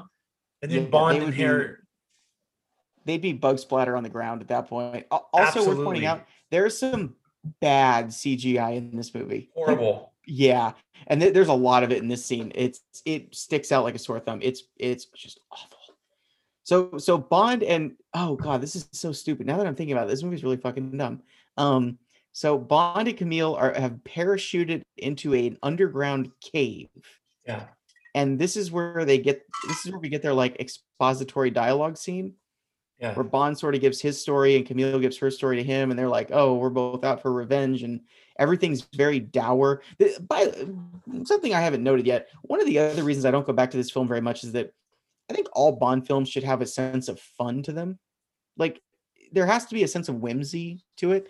This has none of that. It is not yeah. a fun film. They have stripped all of the of the of the um not just comedy, but just like all the fun. They've taken all the fun out of it. It's pure straight ahead Bond killing people. She wants to kill people. He wants to kill people. Let's go kill some people together. That's it. And uh that loses some points for me. Yeah, I, I agree with that. And then you know, this brings us to the end where they go to this lair that's in the middle of the desert. Um, you know, I, I want to make mention too. This is the most expensive Bond film to date. I believe it cost two hundred and thirty million dollars to make. So it's it's pretty mind boggling, dude, when you think about Wait, it. I know Spectre costs more, or I know um uh No Time to Die costs more than that. But if this costs more okay. than Skyfall, yeah. Oh oh oh, to date, this was the most expensive Bond film. Oh, I see. yeah. yeah. That's insane because this doesn't look very expensive and no. um it's very short. It's like 90 minutes. It's the shortest Bond film by far. We get to this lair at the end. It's in the middle of the desert. It's it's not very inspired. Um uh this general's like gonna rape some chick and then they break in and Bond has this fight with Mr. Green that is absolutely hilarious, dude. Mr. Green has got a machete and you can tell he doesn't know how to fight. He's just like, ah, ah, literally howling, howling. Yes. like in a real fight, a man of Daniel Craig's stature would just absolutely maul him in yes. about a minute. It's such a silly, silly scene. It's kind of like the scene in Batman where the Joker gets the drop on Batman briefly, but then you're immediately like, yeah, but Batman would just murder him immediately. Right. right. And that's kind of this scene. It's it's very silly. But meanwhile, there's a hotel in the middle of the desert that runs on hydrogen for some reason, it, which is all to say that the hotel is now exploding. So Bond it has to get Camille out before the hotel completely blows up. So they end up escaping with Mr. Green, and he leaves him in the middle of the desert with the can of motor oil and says, you know, if they don't find you first, you can either drink this or fuck off and start leaves them to walk through the desert. Which which uh, brings up something that I probably should have pointed out earlier. Remember when I said about the world is not enough? It's a movie that would be better if they took stuff out of it. This yeah. is a movie that would be better if you put stuff back into it it right. feels like there are scenes missing. And this is one of those scenes because Bond gets green and then they like drive away and then we cut and then Bond dumps him in the desert again and he's like, "Well, you've told me everything you have to tell me." And it's like, shouldn't we have seen that or seen you kill him or anything? Like that would have been nice. Yeah. It feels like there's something missing there. And then yeah, right. we cut to just him being gone. It's, it's weird. It's it's very weird. And then the, uh, the movie ends with Bond finding the boyfriend of Vesper. He tells this other chick to tell them the agents she's a spy. You got a mole in your ranks. Get out of here. And he lets the guy live. And M's like, "Is he alive?" Bond's like, "Yes." And she's like, "Wow, I'm surprised." yeah. She's like, "They found motor oil in Mr. Green's stomach in the middle of the desert." Then Bond's like, "I wish I could help." And uh and that's it. The movie ah, ends there. No, Mike, there's one more thing. We are continuing in the tradition of setting up another James Bond movie that we're never going to get because the actual last line of dialogue is uh, M says, Bond, we need you. Are you going to come back? Or something like that. And Bond, very meta, says, I never left. And then we get the gun barrel sequence at the end, which is not where it goes. Right. Um, and so again, we get this sort of sort of set up for another movie that isn't going to ever happen where it's like, oh, yeah, cool. Okay, now he's James Bond. Now we're going to get just like a Bond film. This is the only Bond girl to not get the Bond dick, too. That is that is true. Um, this is the only Bond girl where it's never even implied in. Was it License to Kill? No, in uh, Living Daylights, we never see them sleeping together. Like we never see them in bed or anything like that. Um, but it's implied at the end that she she finally gets it. they're making it. out at the end. They're making out. They're they're gonna go there. Yeah. Um, this is the only movie where it's very clear they do not sleep together. But I right. guess tonally for the film it makes sense because this is a revenge story. He's in love with Vesper. He's mad that she died, and he's just out to kill people. So if he slept, well, I guess he slept with Strawberry Fields. I don't know. The logic doesn't make a lot of sense. Right. whatever. Okay. Whatever. It's whatever. Uh, We'll start it off then with the uh the Bond villains. This is a clear cut four for me. Yeah, very it's just plain Jane, you know, unremarkable, uninspired. Uh, you know, I saw the excuse for for why this guy is the way he is. They wanted to make it like, well, he's the villain. You don't see him plain sight, and he could just be your next door neighbor. This is fucking James Bond, dude. No, that's stupid. I want my I Bond villain. I want my Bond villain to be completely insane and over Absolutely. the top. And look, he either needs to want to like wipe out humanity or blow up the moon or take over a bank or something crazy. Yeah. Um, yeah, this is number four for me for sure. Maybe one of the worst in the series. Agreed. Even even in like bad Bond films, there's always good villains like we were really mean to Live and Let Die, and I rewatched Live and Let Die the other day, and I was like, yeah, it's got problems, but Yaphet Kotto is pretty good as the villain. I agree. Like he's he's kind of even campy. Moonraker. Even oh, um, oh, Moonraker got a great villain. Yeah, yeah, yeah, yeah. It's not a good movie, but it's got a really fun villain. So definitely four, and maybe one of the worst overall. Agreed. Yeah. Uh, Bond girls, as far as Daniel Craig run goes, for me, um, here's the thing the next movie we're going to talk about there is no bond girl I have a controversial opinion. Well, it's not really controversial. I'm going to have a weird way of ranking the Bond girls for the next movie that I will get into because it's different. Because you were right. There is no Bond girl in the next movie. Um, so for, this is last for me then. Um, that's fair. That's fair. Yeah. Maybe you know I can rearrange that if we agree with Skyfall, but no, I'm for, also going to put this last. It she's she's really hot, but not not great. Yeah, she's fine. My my theme, uh, go ahead. No, I was gonna say for for for Skyfall, there isn't like it's gonna be tough to rank. There isn't one Bond girl. I guess we'll get to it, but yeah. there's still some good stuff there. So in this case, I'm gonna say four. Uh, theme songs. This is also uh number four for me. Oh wow. Okay. Um, I don't I don't hate this song, but I just I like the other songs better. Mm-hmm. Um uh so yeah. Again, not too much to say about it. That's fair. This song's a bit of a mess. Um I like Jack White and I like Alicia Keys. I like them separately. Don't necessarily need them together. Um I'm going to rank it no, you're right. I'm gonna rank it four. It was close, but yeah, it's fourth. It's, well, you it's, must really hate that uh, Spectre theme song. I do. I do. okay. Because I was gonna put that as my four, or I was, I was gonna put that as my fourth, but I, actually that's not true. I don't hate the Spectre theme song, but um, I like. I kind of like this. Yeah, no, I'm gonna put this third. I'm changing my mind again. This goes third. All right. All that right. Spectre theme song's going going dead last. Spoilers. I don't hate Overall, it. I don't hate it. It's just, yeah. it's just, it's fine. Yeah.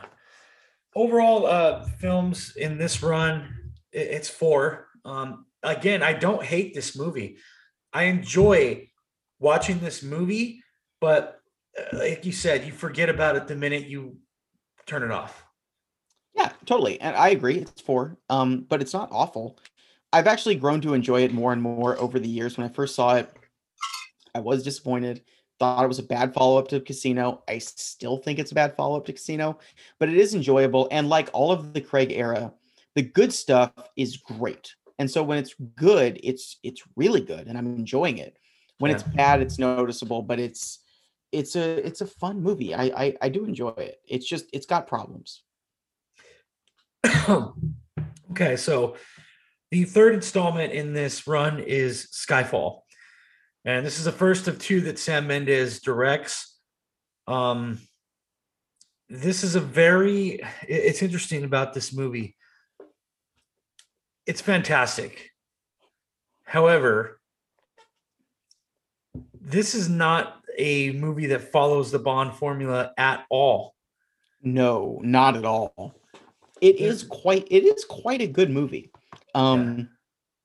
I have grown to love it more over the years. When I first saw it, obviously again, like going back to my first experiences with these movies in theaters, you know, Quantum in 08 and I was like, "Nah, okay." Um and then we get another 4-year break.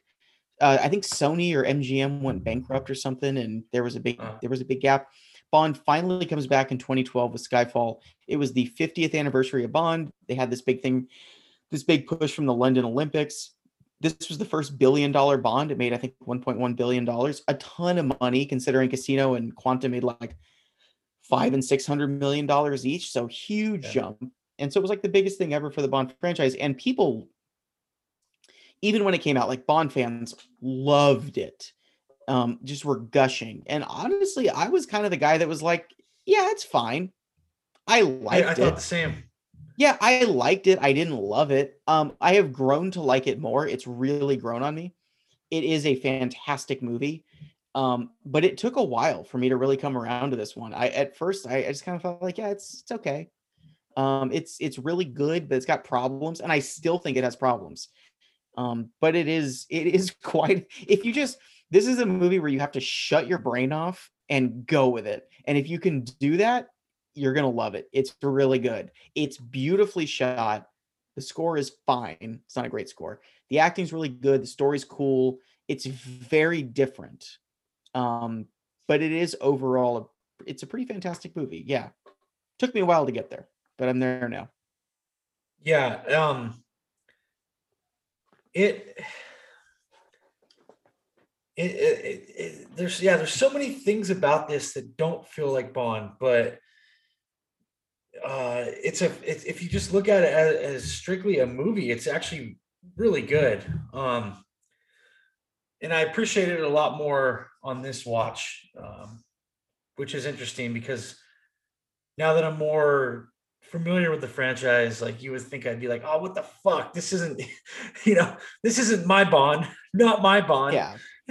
but no, I I can understand that though. I I uh yeah, I, I, just imagine you becoming like an old school Bond fan where you're like, this ain't this ain't this isn't my old Bond. I don't like this.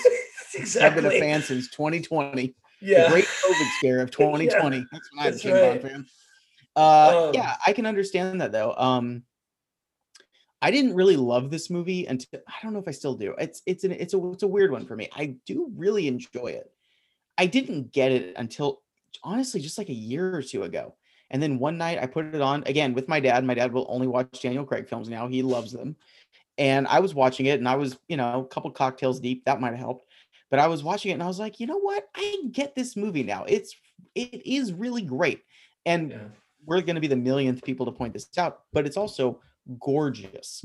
The yeah. cinematography in this is amazing. There's like a million beautiful shots um and the story is cool. It's not the thing is uh, we should get into the movie now. The thing is it's not a james bond movie. It's an m movie. It's really a movie about m and her choices and her past and how she uses and throws away his agents. Um and that's kind of what it's really about. It's her it's focused on her which is fine. It's cool. It, it works. And bond is kind of a cog in that. Yeah and then we start to see the a theme that you see in this movie and definitely in Spectre, where they're you know the double o program is old and these guys are this is the old way of thinking and this is barbaric and you know yeah. it's time to put these dogs out the pasture and, and shit like that you know? Um it begins with a ch- uh, chase scene um that ends up on a train ultimately and the woman who eventually becomes moneypenny uh is on this perch. Spoilers yeah, and she's I'm got a shot. That was, the, that was the least. That was the least subtle thing ever. Like yeah. the whole time in that movie, when I was watching this in theaters, I was like, "She's Moneypenny. She's Moneypenny. Yeah. Moneypenny. We all know where this is going. She's fine. Right. I like her as Moneypenny, but me too. It's very clear where this is going." Uh, she takes M tells her to take the shot because she's telling him, I'm, "I don't have a clear shot." She shoots, and Bond gets hit and falls into the uh, river, which he surely would have died from. But Bond doesn't just fall into a river. He falls about 400 feet. It goes least. down waterfalls. goes down waterfalls. Hits the bottom of rocks.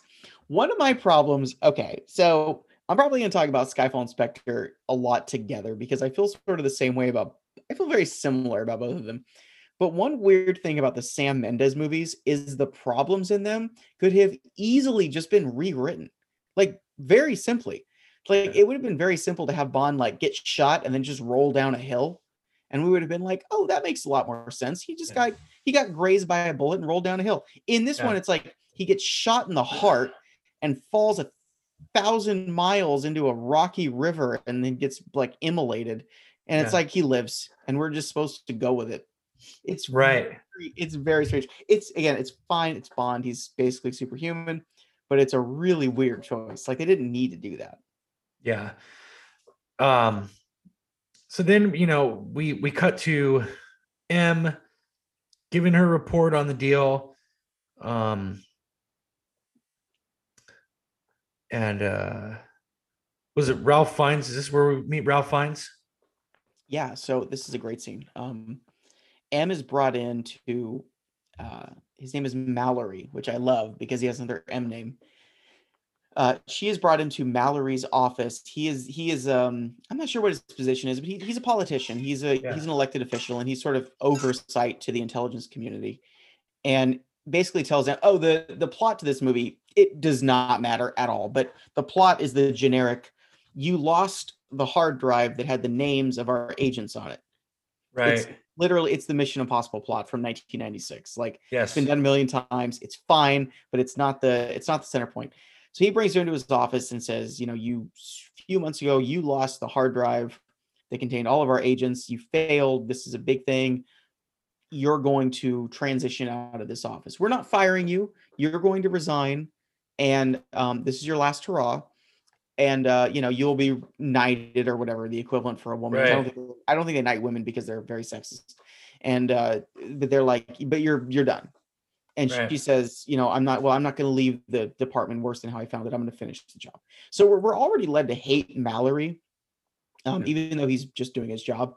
But we're already kind of like led to be like, oh, this is sort of the the the the villain ish of the film. Yeah, yeah. We cut to Bond. Uh I don't know where the fuck he is. I'm assuming the Bahamas. I mean, I, that's what I always assume. I just guess that's where he always goes. Like, I don't know. I, I guess, I guess, um, uh, he got shot off the train in Turkey, so I guess he's somewhere in Eastern Europe. Yeah. I guess somewhere with a nice beach, and he's just banging a chick, and he's got some Heineken. Thanks Heineken Popping for that million dollar check. Popping pills. The dude's a straight up drug addict in this one. yeah. That kind of gets overlooked, but it gets mentioned a few times, and he's a he is a straight drug addict. And then he sees that M's office has been bombed. Yeah. Um, and that kind of brings him back into the fold. M gets these messages, like says, think on your sins. And this hacker blows up, you know, MI6's building. A lot of this movie takes place in London, which yes. is not, you know, even though Bond is British, you don't see a ton of these movies taking place in London. That's absolutely true and um it was it was mostly a budgetary thing in this movie like they didn't want to go you know again like they're coming back after four year hiatus um second longest break ever up until this point um and mgm had gone bankrupt they don't have a huge budget their thing was like oh we'll we'll focus it in london and this coincided with the london olympics so there was a lot of like british you know nationalist thing going on right now so yeah daniel craig actually made an appearance he did at the Queen's yeah. behest as James Bond. And it was re- I don't know if you've ever seen it, but it was really cool. It was fun. Like I didn't. He actually got to. It was really neat. Yeah, he, the whole thing remember. was like. yeah, he. So at the beginning, at the opening ceremony of the Olympics, uh, Daniel Craig like walked into Buckingham Palace as James Bond in his tux, and the Queen actually played herself. She was a really good sport apparently the whole time, and he was going to sort of like escort her to the to the Olympics and they had um they had him and her stunt double like skydive into the Olympics. Oh, that's pretty cool. It was really it was really neat. So there was a lot of goodwill around England going into this movie. Um, and yeah, a ton of it is it takes place in England, which you're right. Like for the most part, usually we get the setup in Britain and then that's it. They leave. So it's kind of neat to see to see him stay in London the whole time.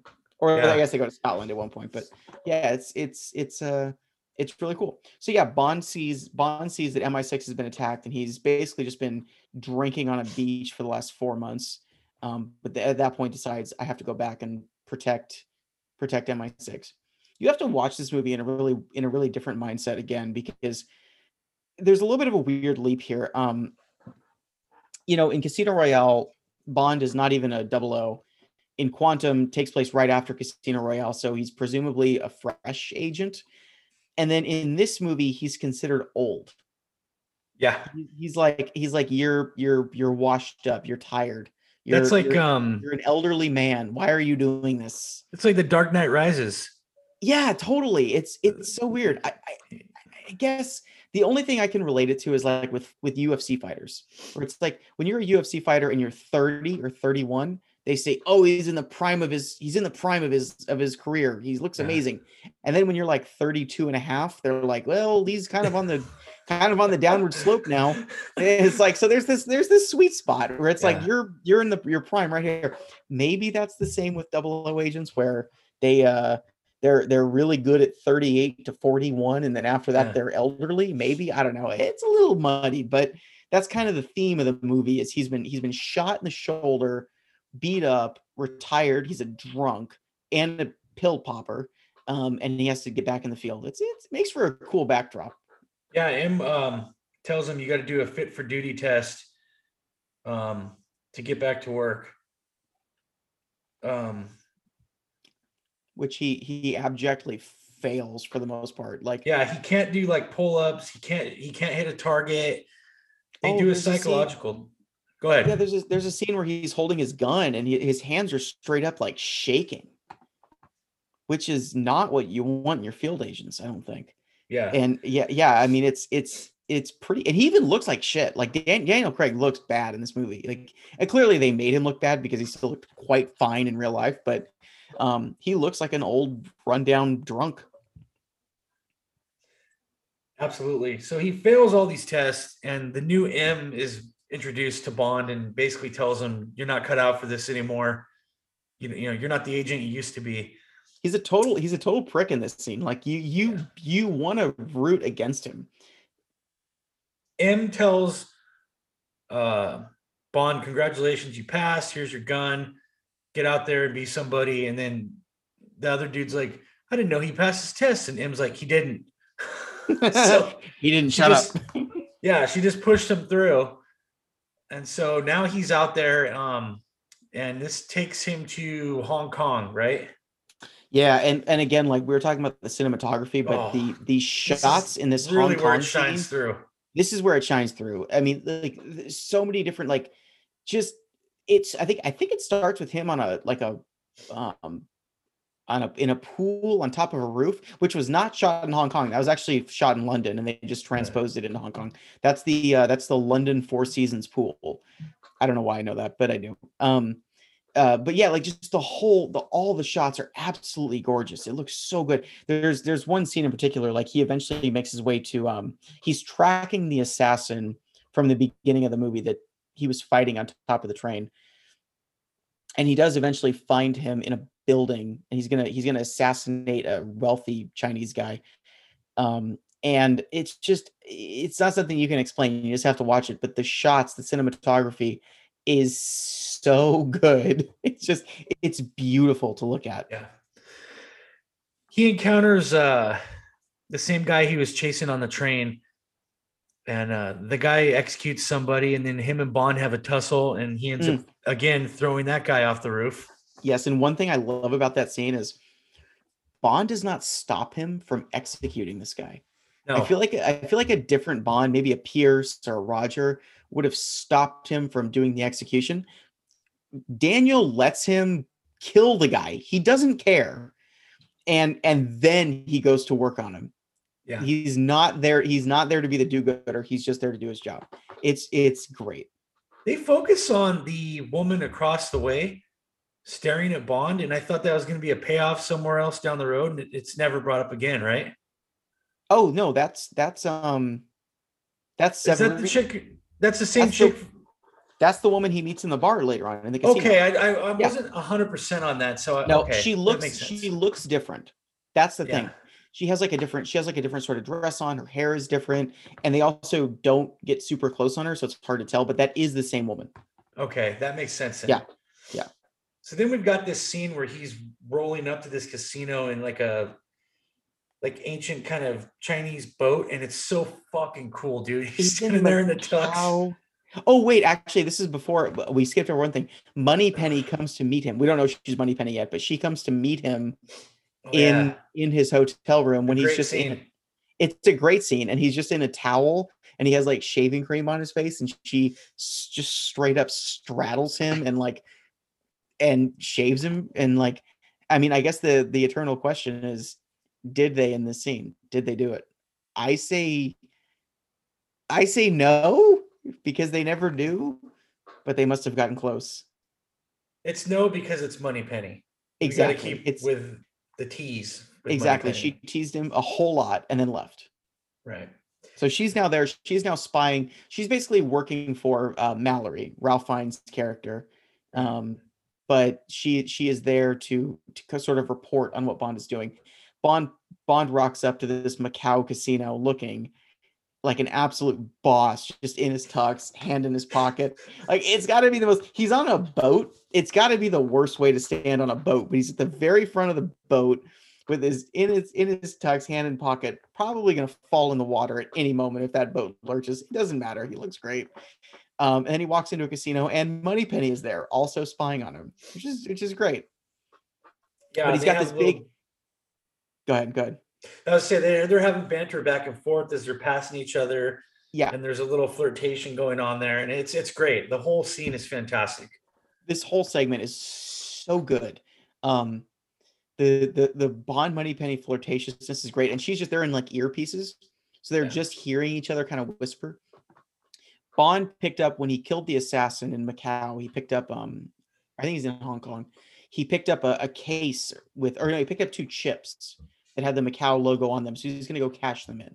And right. presumably this was payment for the assassination. So he goes to the casino and they immediately realize that, you know, this is not the guy we hired. He's got these chips. What's going on? As usual, Bond is not subtle. Um, and then we get a, a really fantastic scene with Severine, who is who he she was the woman in the uh, in the, the apartment window. where the guy was right. killed, and uh, she is a how would you describe her? She's an a, he, she's an uh, an ally of Silva, who we find out is the bad guy, but she was also sort of well, we find out she was part of the Macau sex trade. So presumably she's been in Macau for a very, very long time and has some pull. It's a, it's a great scene, but it's also very uncomfortable. It's great. There's great dialogue though. When these she's two smoking hot as well. Incredibly. Yeah. That dress, the cigarette. I, I, I, it's also notable that she smokes a cigarette. Um, there has not been cigarettes in Bond since like the 90s. And we, she sits down and just lights up puffs in his face she's incredibly um sultry. Yeah. The whole scene is sultry. It's it's it's a great scene. Again, it's hard to describe. You got to watch it, but um, she's telling Bond that you know we're gonna leave on this boat to go meet this the guy they're after, but uh, you're gonna be killed as soon as I leave here. She's also and, incredibly afraid. Um, the thing they the thing they really drive home is she is clearly a woman that's been through a lot and she's in charge. But when Bond brings up, you know, who's your who's your who do you work for? he does the whole you know who's your boss thing and right. she gets noticeably afraid and doesn't even want to talk about it no and so after bond dispatches of some of the goons here they fall into this pit and uh, one of them gets eaten by a komodo dragon which was pretty cool yeah and then uh, he ends up making it onto that boat and sneaking up on her in the shower and she just i guess just knows it's him in a very uncomfortable scene because she just told him she just said that she she was part of the Macau sex trade at 12 years old yeah. and Bond is like, "Oh, this woman must be sexually scarred. I should sleep with her." exactly. Like, just zero thought went into that at all. So now they're going to this island and uh this is a great fucking lair, dude. He's got the whole island yes. himself. Um, they bring him in and he's handcuffed to a chair and we get our introduction of Silva. And I love how they just stay on the shot and you see Javier Bardem come down this elevator and he's just talking very, very calmly to James. And he's just like, Oh, my grandmother had the island. And these two rats like learned how to eat nothing but rat. And then they threw him out into the wild. And I love this whole exchange, dude it, it, it's so good and yeah the shot is amazing he he comes down an elevator they have like kind of a wide shot on him it's like a wide shot and then he's really far away and then as he walks closer the wide shot gets narrower and so right. the, the camera doesn't move it just focuses more as he comes into frame it's so well done yeah it's really a testament like sam mendes is a really good director and when he's when he wants to be there skyfall amazing things happen. When he doesn't want to be there, questionable things happen, as we'll get to in Spectre. But like when he when he really wants to throw all of his weight behind a film, some pretty amazing stuff can happen. And this yeah. is this is one of those scenes that's just super good. Then there's a like, you know, he starts telling James, Did she tell you you passed your physical? Yes. He's he's like, No, no. She sent you to me knowing you were not ready, knowing you would most likely die. And then he starts in like the most homoerotic scene oh, ever yeah. in a Bond film. Oh, absolutely. He's like feeling Craig up and feeling his chest. And he's like, "Oh, you're trying to remember your training." What uh, what did the handbook say for this, or something like that? It's so uncomfortable. It's so uncomfortable, but it's so good. It's so like and and yeah, Javier Bardem just like knocks it out of the park. He's such a creepy, uncomfortable villain. He's feeling his thighs, and he was like, "There's a first time for everything." And Bond's like, "Who says this is my first time?" and then even Silva, Silva's surprised. He's like, "Oh, Mr. Bond." Yeah, I had no, I had no idea. and so they go outside. It's very funny. It's great. And they've got um, what's the woman's name again? Severine. Severine. She's tied up now and like almost lined up like a firing squad thing. She's yeah. beat up.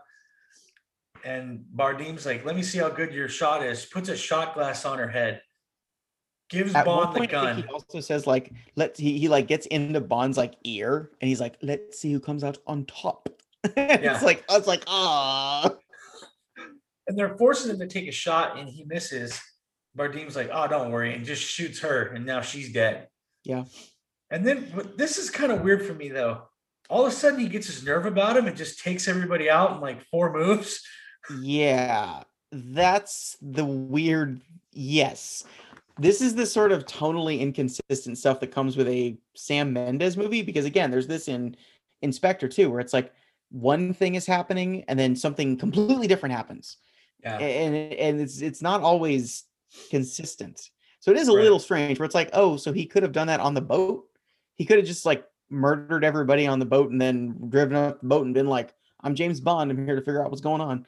Um, yeah. and he didn't do that. So that's a little like, and also he waited till the girl was dead again. So like he has a total carelessness for life in this movie. He, he let um, the assassin, I forget what his name was. He let the assassin kill that guy in Hong Kong. Um, he let Severine die, even though they just slept together. But like he could have done these things before. So Absolutely. it's a little it's, it's it's very inconsistent, and that's kind of the Sam Mendes thing, where it's like one thing happens and then something completely different happens. One little aside in the scene, if I if I can, um, there is a uh, the scotch that they have on top of her head is a 50 year old Macallan it is not a Macallan 50. I've looked into this. Um, it is just a 50 year old bottle of Macallan. And yes, it is my dream bottle of whiskey. I am a whiskey. I'm a whiskey guy. I'm a big whiskey guy. I'm drinking uh, whiskey right now. And the thing that got me into whiskey was kind of this movie. Um, this came out in 2012. I yeah. turned 21 in 2012. Oh, and when I saw this, I was like, I didn't really have anything that I like to drink. And I saw this, and Daniel Craig was like drinking scotch left, right, and center. And I was like, ah, I want to drink some scotch at the same time of this, at the same time this movie came out, my uh, my mom used to own a restaurant, and the restaurant closed in 2012. And uh, the, the bartender there was a guy, it was an older guy, but a guy I went to high school with. When it closed, he gave me a bottle of Macallan from the bar oh, in, in my mom's restaurant. He was like, "Hey, like you know, this is your mom's. Like you should have it, and just so you know, this is good stuff. Don't shoot it. Don't like mix it. Just like drink it. You know, put some ice over it or whatever." And so when I saw Daniel Craig drinking, uh, you know, Macallan and Skyfall, and then I also got presented a bottle of Macallan that same year, I was like, this is a sign. This is clearly what I'm supposed to be drinking. And yeah, I did. It's this movie's cost me a lot of money to this day. I am still a whiskey guy. So that's awesome. This scene, this scene did influence me. Bardem is now captured because MI6 is tracking him. Oh fuck, we completely glossed over the introduction of the new Q. Oh, we did. Yeah, Ben Whishaw. Ben Whishaw. So so before Bond goes to China, uh, he goes to a um this is also another uh, uh, sort of instance that happens in this movie and the next movie of them never being in MI6. You notice they're never in MI6 ever? No. Um yeah, ever, which is really weird. Bond goes to a um museum and he's looking at a piece of art and uh, a young, a very young Q comes and sits down and introduces himself as the new quartermaster, and gives Bond a uh, a radio and a gun with his that can like pick up his fingerprints, which is the same thing that we had in Licence to Kill. So that's really old technology. That's 30 year old technology at this point. And the shoe tracker is is from um Gold, uh, Goldfinger. Goldfinger, yeah. Yeah, it's the same. It's the same concept. It's like that radio that you stick in the heel of your shoe. Um, but they kind of make a joke about it. They they say like, oh, you know, we don't really go in for exploding pens anymore. GoldenEye. reference. Right. Um, so yeah, so we get a new Q, and I like I like Ben Whishaw's Q. I think a young Q makes sense. He yeah, he grew on me as the movie went on. Um, yeah, like it, it's fun to have you know, Desmond Llewellyn, the old the old Q was amazing. He's the goat, obviously, but like a young techie Q makes more sense these days. Sure. So I like him. I like him a lot. I like him a lot.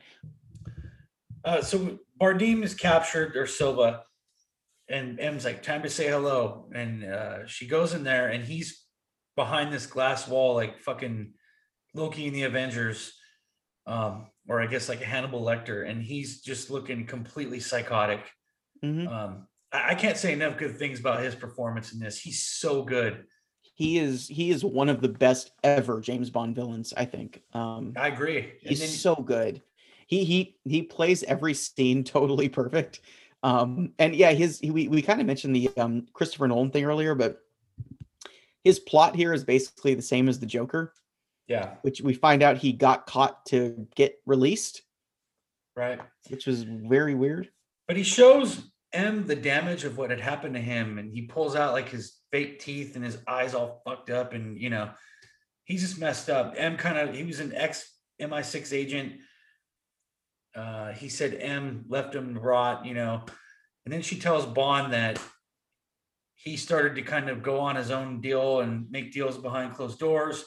So she turned him in to get six agents back in return, and, and it had something to do with the Chinese government, right? Yeah, again, yeah, it was like it was like um I think he was working in Hong Kong in the 80s when this is before Hong Kong was a Chinese territory, when it was a British territory. Yeah. And it was something like um, you know, he was a- she said he was a he was a fantastic agent, but he started working beyond his brief and he was hacking other people and the Chinese wanted him and I got six agents in return for him. And again, like this is an M movie. This is not a Bond movie. This is a psychological study of M of like what does somebody like that have to be like to just deal in humans all the time.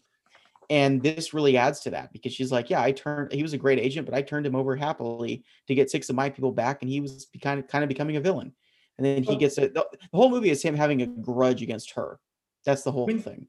when she escapes or when he escapes m is at this hearing where they're basically telling her like the you know double O's program is bullshit Uh-huh. and you know uh She's getting a tongue lashing yeah from the she's she's at a she's at a public hearing in parliament or whatever um listening to whatever i assume the congress is of england is This- they're giving her oversight. Now i'm like i have to say something about the scene.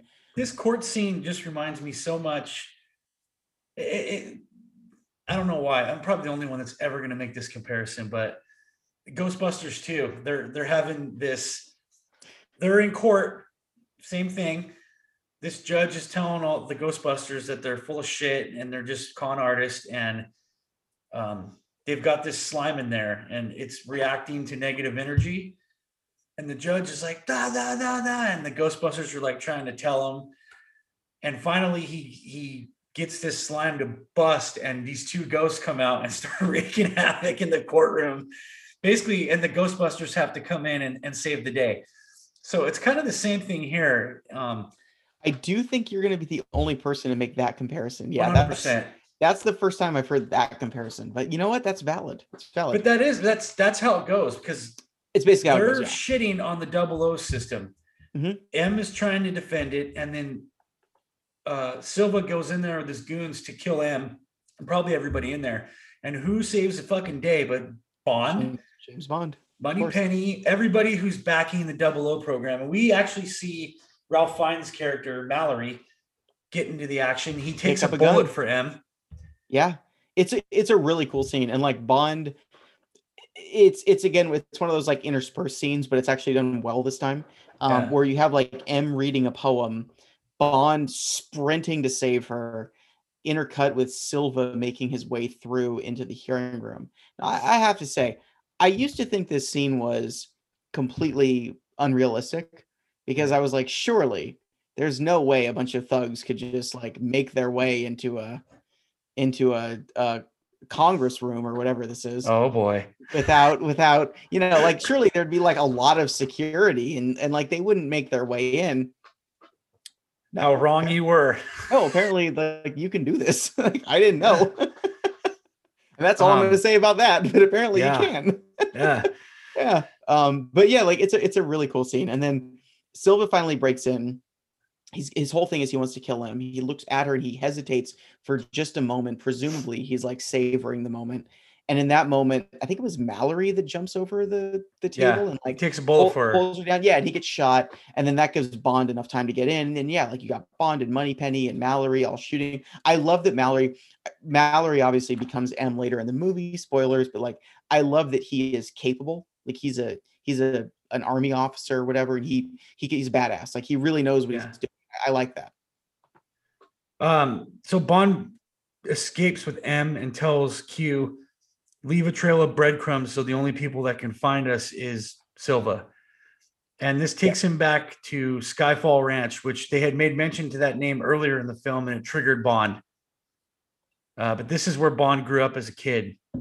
Yeah, this is also where the plot starts to get um a little questionable uh, because Bond essentially kidnaps the head of MI6 and Yeah. and she's like too many people have died for me because people died earlier in the film so at this point like seven people have died for her and she's like too many people have died for me Bond. It's going to be just you and I and Bond's like okay we can do that. We're going to go somewhere where Silva can't get us. We're going to go back in time. So yeah they go to Skyfall Ranch which was Bond's um they go to scotland um oh first they switch cars we're back in the db5 hell yeah i'm fine with this this is great. Um and the whole thing is like we're gonna go we're gonna go to a place where we have the upper hand on him. Which is And- cool. So they go to skyfall which is bond's home it's his home that's where he lived it's where his parents lived. So we're doing the uh bond deep dive psychological study here for the first time not for the last time probably should be the last time but it's not the You're last right. time um They show up though, and I love how the house is empty. It looks like nobody's been there for a long time. yeah like decades Then this old dude just appears out of the darkness. yeah kincade now that was supposed to be sean connery Yes.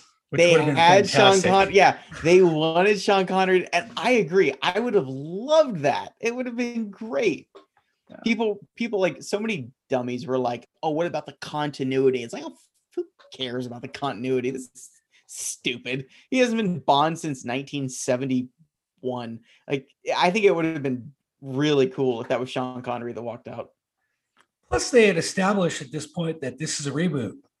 Yeah, totally. It's a whole different thing. It's not it's not the it's not the Connery to Pierce Bond. It's it's a whole different thing. So I think it would have been fine. Um having said that, Kincade is awesome. He's great. He, is. was he was the gamekeeper for Bond's family and he's still there and when he walks in Bond sees him he's like you're still alive?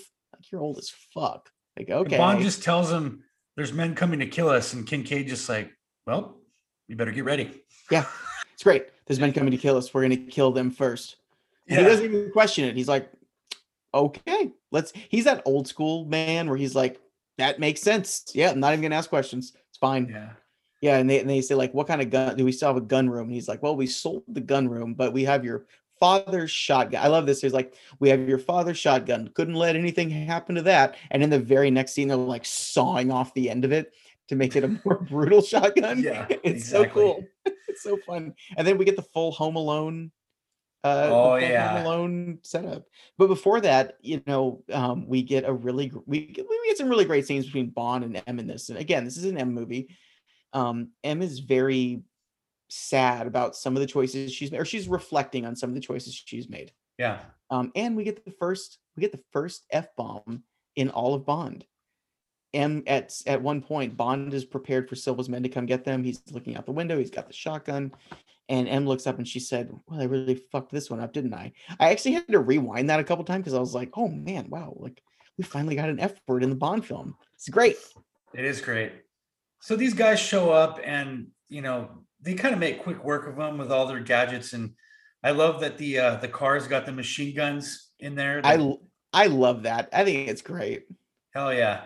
and they, they make quick work of them but it's also like really cool quick work of them it's Yes. it's really fun to watch people shit on this movie for being like a home alone and it's that's true like they booby trap the house but it's it's like two minutes of the movie it's very quick Well, and then That's only the first wave too, and then so here comes Silva yeah. in a helicopter, and he's blaring some fucking song. I can't remember the name of the song, which I love. It's called like "Shoot Him Down" or something like that. Like it's yeah. so cool. It's so campy and so fun.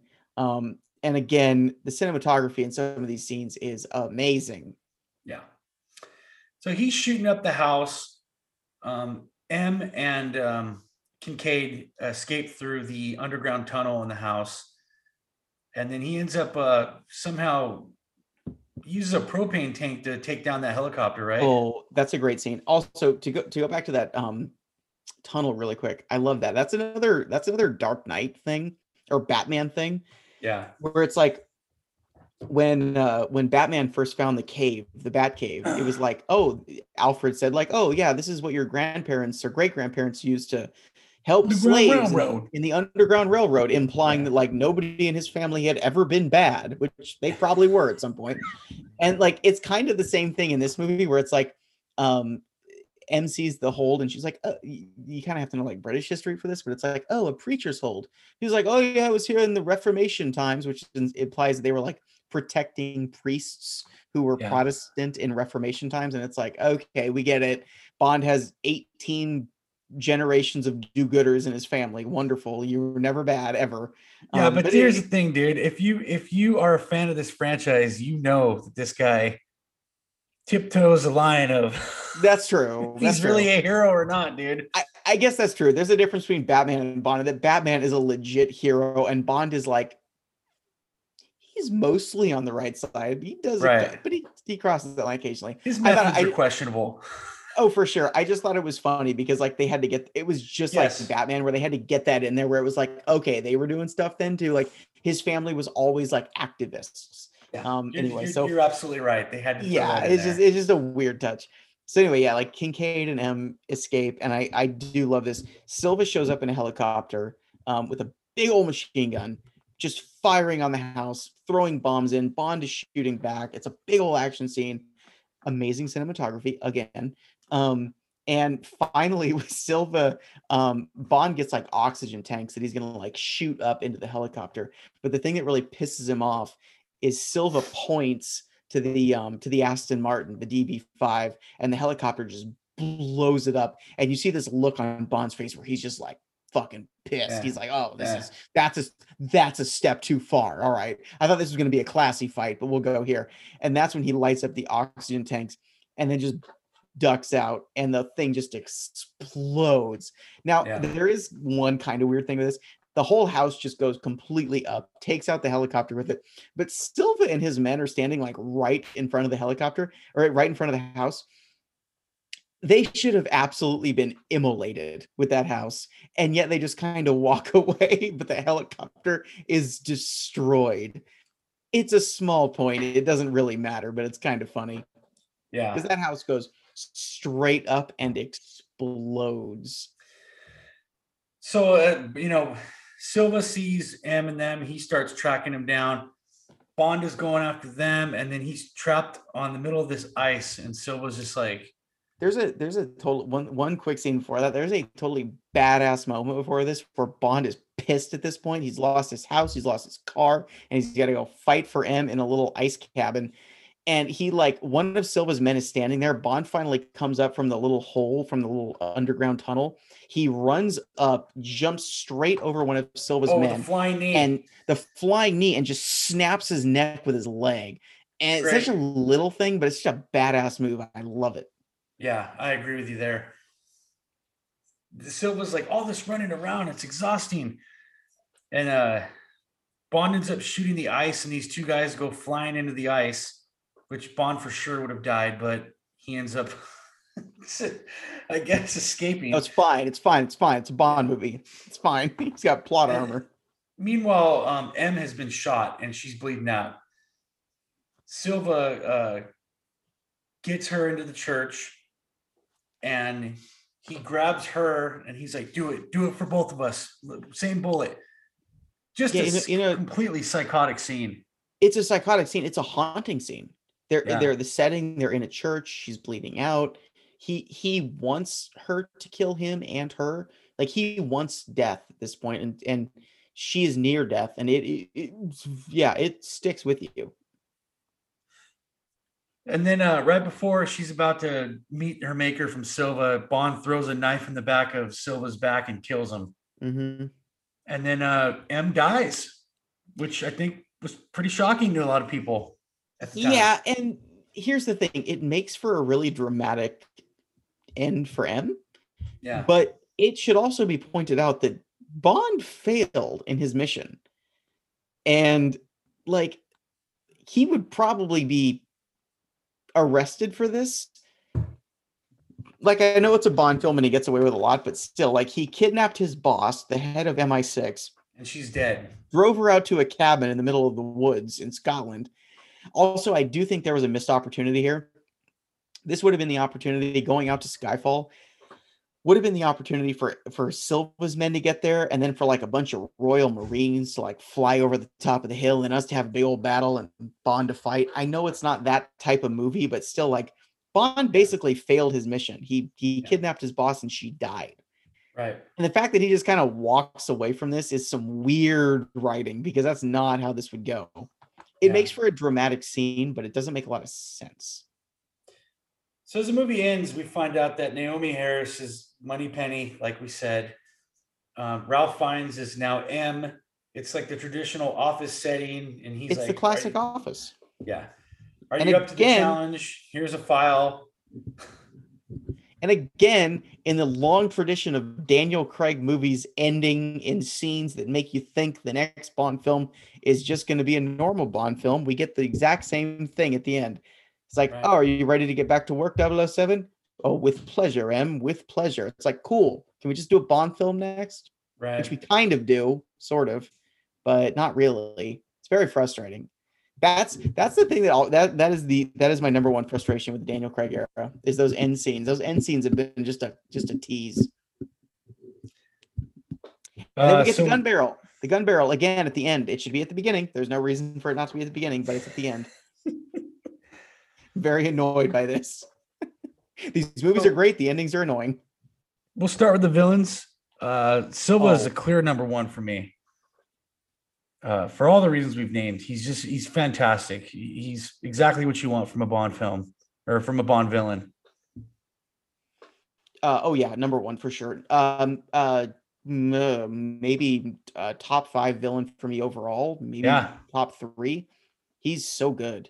I mean, Javier Bardem plays an amazing Bond villain, and uh, yeah, it's so well written. He's got so many fun little moments that just make it great. Yeah, it's it's clear. It's not even close.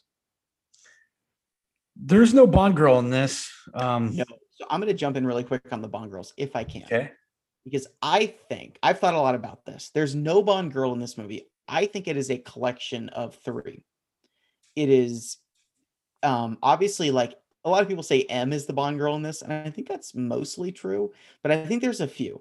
So I think we get Moneypenny is one of the Bond girls because they they have a flirtatious thing. She's an right. agent at the beginning. She goes in the field with him. They flirt a lot. We get that.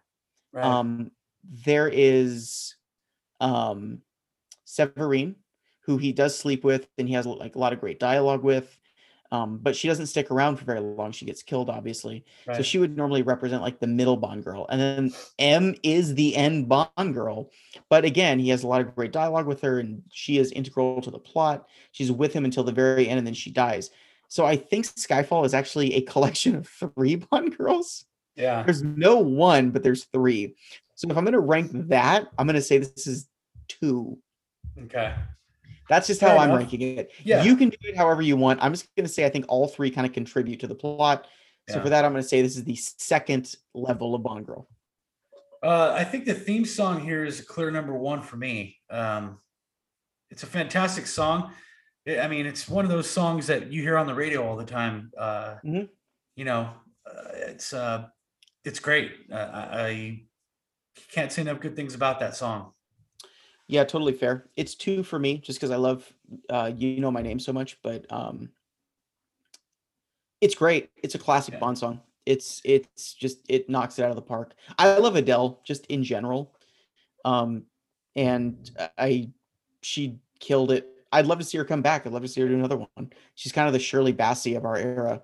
It is super classic. I think by putting it lower than you know my name is sort of controversial. Like most Bond fans would say this is top tier, and it is amazing. Yeah. But um, for me, I just I just I just love the Casino Royale one. So um, number two, but very very close. It's yeah. amazing. This whole film is amazing. Um, film rankings. I do have this number one, but fucking goddamn, it's right there with Casino Royale. I mean, I could interchange these and, and have no problem with that. Mm-hmm. That's totally fair. Yeah, for me, it's number two. Um, love. Eh, it's not even close. Then that's just down to my love of Casino. But this is a great movie, and I think I texted you and said this like, it's a movie I seem to like more and more every time I watch it. I didn't love it when it first came out. I thought it was fine. And then I have enjoyed it more over the years. And the last few times I've seen it, it's really moved up in my rankings. So this brings us to the final film in this run of James Bond films. And uh, though at least until No Time to Die, which is released later on this year, which we I think we're pretty confident it's going to be October, right? Yeah, I'm pretty confident it's going to be October. Yeah, it's, they're, they're going to hold to that. I mean, I can't. There's an argument. This is not a COVID podcast, but like, there's yeah. an argument to be made that it would have been doable in April if things keep on trending the way they're trending. But that's not yeah. going to happen. But um, I think October seems, unless something really strange happens, October seems pretty reasonable. That's when the alien invasion is going to take place something. The meteor's going to hit. The theater chains are going to burn down. Yeah, they're going to lose the copy. They're going to be like, we yeah. can't find the movie. We locked it up. We just don't remember where we put it. And, um, and me and you are going to be the last two guys on Earth, and our sole purpose is going to be to find a copy of this film. Yeah, we're just going to be hunting it down so we can finish before, the podcast series before we run out of fucking resources. We have to see this film. no, much. But, that's what it, that's what it feels like at this point. Yeah. So we got Spectre. Um, and I told Matt this off air, but to me, this movie, um, it feels like the Iron Man 3 of this franchise. And the reason why I say that is because a lot of things happen in this film that there's a finality to it. Um, not to jump ahead, but Bond is pretty much done at this point. Um, he's out okay, of the game. I, I didn't know what that um, reference meant because I didn't see Iron Man 3. I stopped seeing Marvel movies in like 2011. Um, but that makes sense now that you explain it because yeah, this movie feels like it could be the last James Bond movie. And obviously it's not. And, you know, the franchise makes too much money for it to be the last James Bond film. But when I saw this, I walked out of the theater being like, that feels like the last James Bond film. Or at least a reboot's coming. And a lot of people thought that was what was going to happen with this because it was very, very, very up in the air if Daniel Craig was going to do another one. He had pretty much emphatically stated that he wasn't.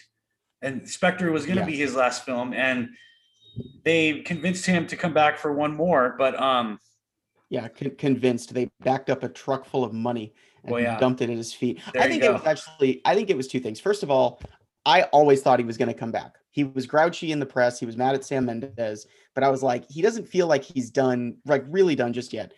Um, the end of this movie, had he left, could have been could this could have been a fine ending for him, I guess. Um, this was not super well received critically. Skyfall was, you know, big money success, big critic success. And I think once Daniel Craig calmed down and got over the fact that he was sick of making these, he was like, I don't want to go out on that note.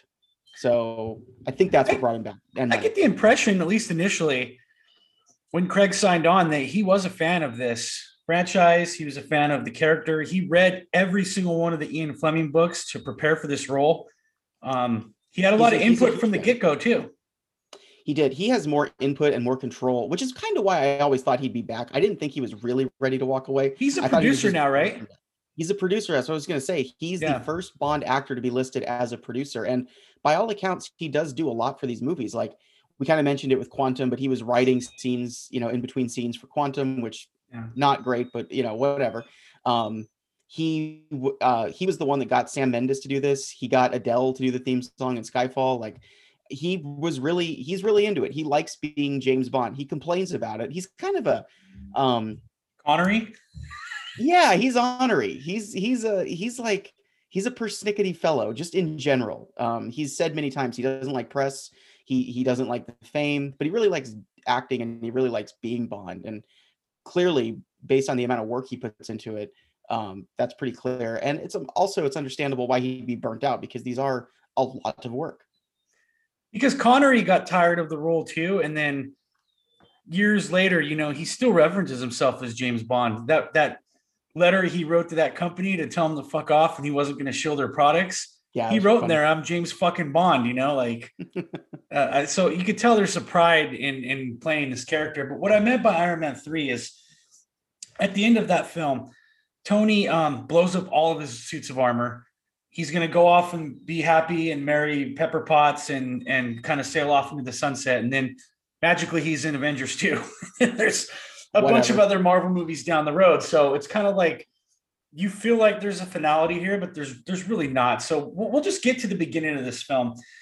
Um, the pre-title credit scene. Um, go ahead and take us through it. Okay, it's a so it opens in Mexico City. Um, right. It opens at a it's day. Fantastic, by the way. It's really cool. It opens at a Day of the Dead parade, which apparently there was not a Day of the Dead parade in Mexico up to this point. The producers just wanted to do one and they went to Mexico City and they were like, hey, we want to film at your Day of the Dead parade. And they're like, what are you talking about? That's not a thing. Um, so they they created this. And now apparently there is a Day of the Dead parade in Mexico because they saw it and they thought, oh, this is so cool. We'll just do this now for real. So that's kind of neat.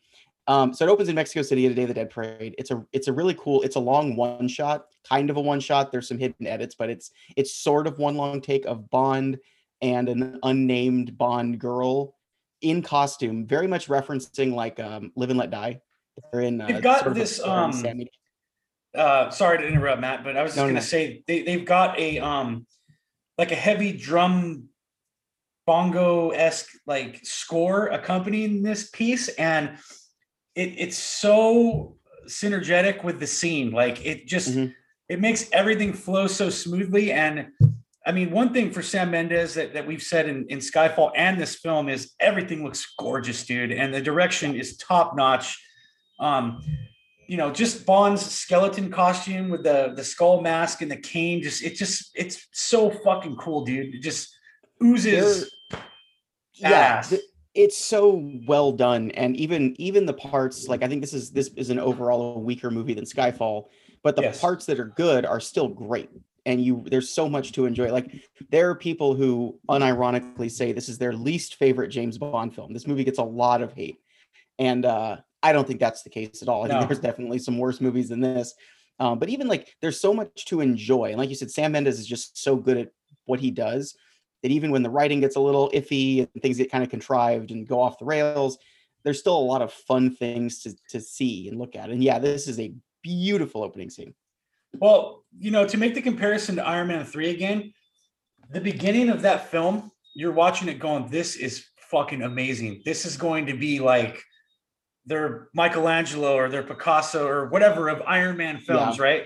And then there's a point which we call the Mandarin moment, and there's the same thing in this film. This, to me, this film was fantastic until a certain point, the Mandarin moment hits, and they really shit the bed in the third act, and that's what brings the movie down tremendously. But the first two acts, yes, are great in my opinion, except for the retcon shit, which we'll we'll dive into.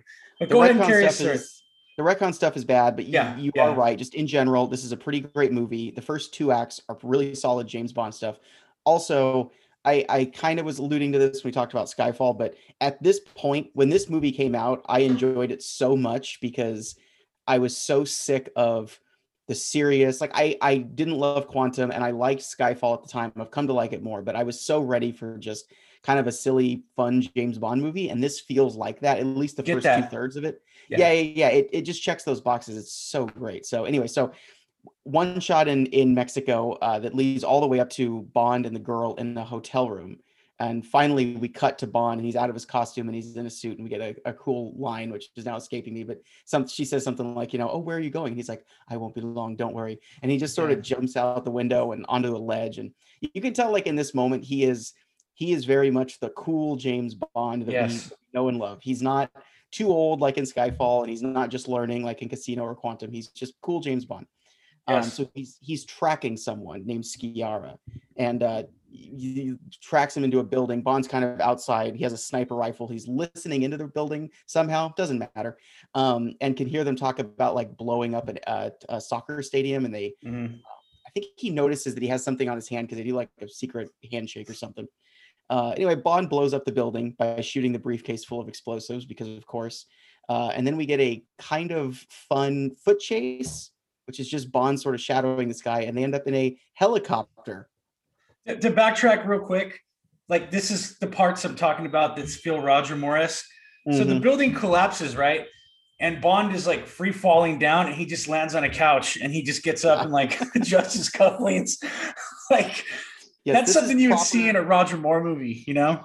this is this is proper silly Bond. Oh, and and one thing we completely glossed over that we need to mention is, um, for the first time, the gun barrel is where it belongs. It's right in the beginning. Yes. uh, uh, um, yeah, right in the beginning. It's there's nothing special about it. If there's one, if I take points away for anything, we get the gun barrel, and then instead of just cutting to the scene, we cut to a title card that says "The Dead Are Alive," and it's kind of unnecessary and o- overly serious. Kind Yeah. of like it's kind of indicative of this movie. It like it gets one thing right and then Yeah. one thing wrong. so Yeah. yeah. So anyway, so Bond eventually uh, Bond eventually tracks Sciarra or, or uh, uh, catches Sciarra in a in a helicopter. Just fully, this helicopter just lands right in the middle of the parade, picks up Sciarra. Bond gets in with him, uh, and just starts attacking people, including the pilot, which doesn't seem like a good idea. Um, but we do get some pretty cool helicopter stunts here. We get a couple of like loop de loops, and they go upside down at one point, which was all practically done, which is really cool. Absolutely. Yeah, and uh, but uh, Bond eventually, you know, overpowers them, uh, throws them both out of the helicopter, and not before taking a ring, which we of course know is a Spectre ring. Um, but he, we, we see the Spectre ring.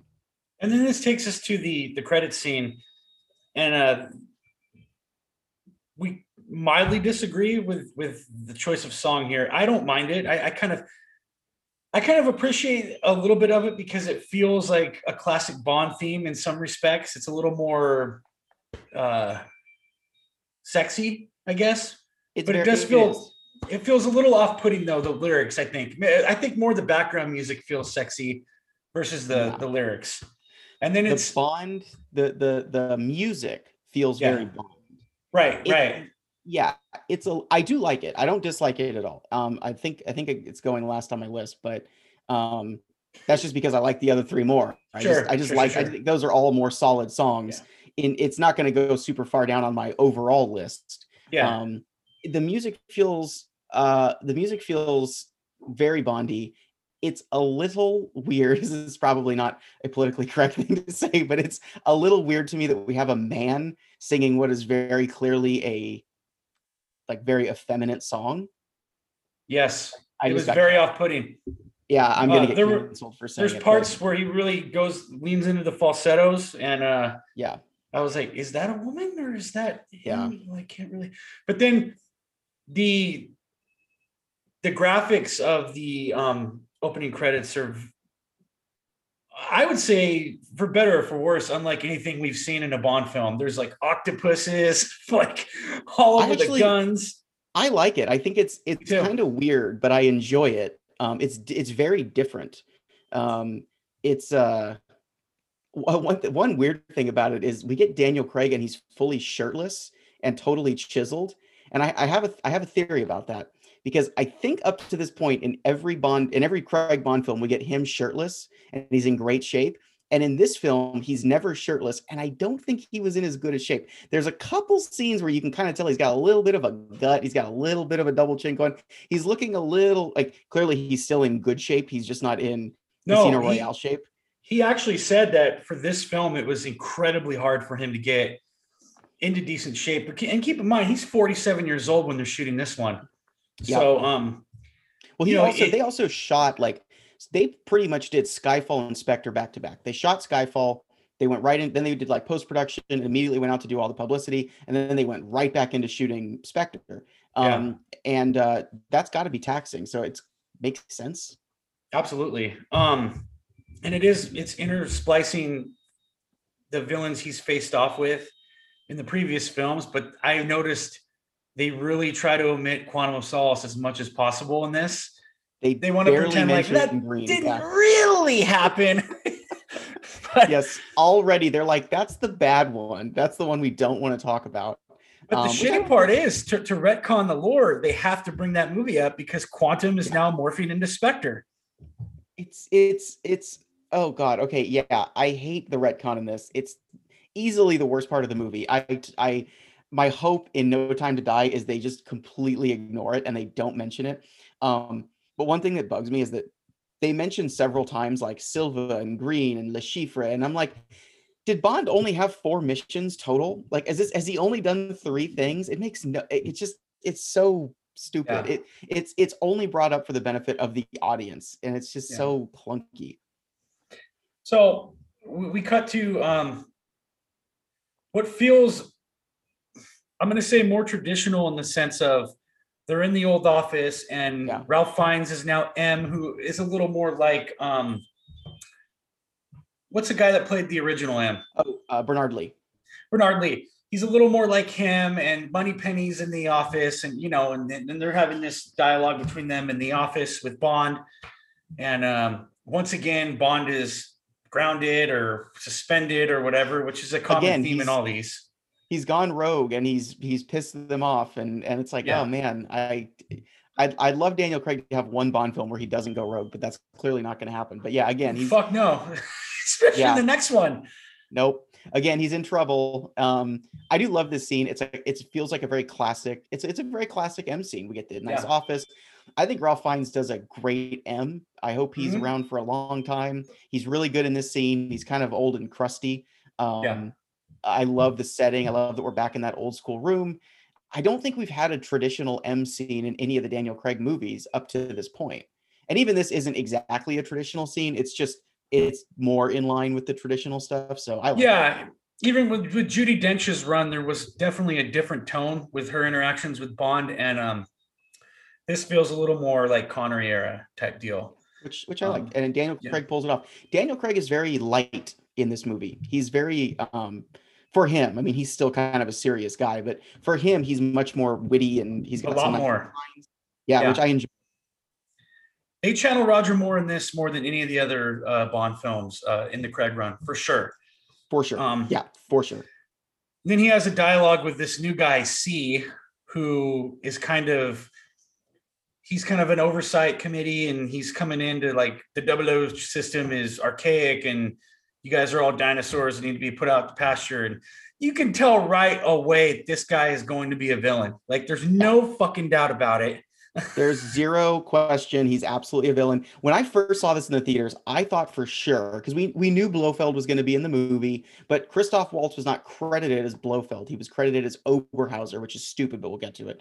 Um, I thought it would have been a great twist if we actually found out Max Denbigh was Blofeld. If if Christoph Waltz was like a kind of a like a distraction, and we were supposed to be looking over there, and then we maybe we find out at the end it was Denbigh all along, and he disappears, and then they set up the next movie because Christoph Waltz's Blofeld was like so obvious, and Max Denbigh was so obviously going to be a villain. I thought, oh, that'd be a cool twist, but they didn't do it. So, uh, but yeah, very clear right from the beginning, he's going to be an antagonist. Absolutely. Um, so you know, Bond, they have this dialogue, Bond leaves, and um I believe this is where Moneypenny goes to Bond's place, correct? Yes, we see Bond's apartment for the for well, you know, only we've only seen it a couple times up to this point, but Yeah. she goes to his place with um the possessions that were recovered from Skyfall from the house. Right. Um, and I don't like this setup. I guess it tracks for Daniel Craig's Bond. He's all business, but Bond is supposed to be a uh, a man of taste and he and luxury, and he likes his comfort and all this stuff. And his apartment is like a disaster. Um, when Moneypenny walks in, she says, "Oh, did you just move in?" And he's like, "No, what are you talking about?" Because it looks like a bachelor pad. There's just like a couch and a coffee table and a bunch of scotch and a TV on the floor. That's it. That's his whole house. And Bond's place should be Bond should be he's sophisticated and he he likes his things and it should be a little more put together. I think the idea is they're trying to show that he's never there, right? Yeah, that's the that's the thing. And it is in keeping with Daniel Craig's Bond, which is that he's all business. He doesn't care about his house. He goes there to sleep occasionally. Yeah. Um Yeah, they uh, they did cut one little bit from this scene that I would have really liked to have left in, where um um Moneypenny leaves, and instead of Bond just sitting back and looking at the pictures, uh, we hear a woman from his room say, "James, are you coming back to bed?" or something like that, and then it cuts. I think that would have been more fun. I wish they would have left that in, but this movie's Yeah. long enough, so maybe it's a good thing that they didn't.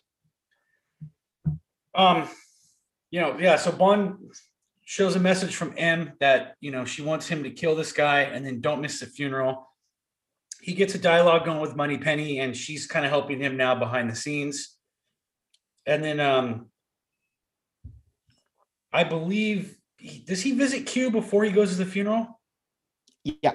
He, So Okay. he he because right after this scene, or I think it's yeah, I think it's right after this scene. He uh he goes to visit Q, who is now in this like underground bunker layer thing. Uh, it's it's pretty cool, and he plays around with the toys, and you know he sees a gun. And the, the point of the scene is that he's been grounded, so all they're doing with him is they're injecting him with smart blood that can track him wherever he goes, which is literally the same thing they did in Casino Royale, except more sophisticated this time, I guess Yeah. Um, and then the the joke of the scene is he gets to see all this cool stuff including an aston martin but q's always saying like well you know this was going to be for you but now it's not and he sees the aston martin q's like yeah this was going to be yours but now it's 009's because you're grounded you can't go anywhere Yeah.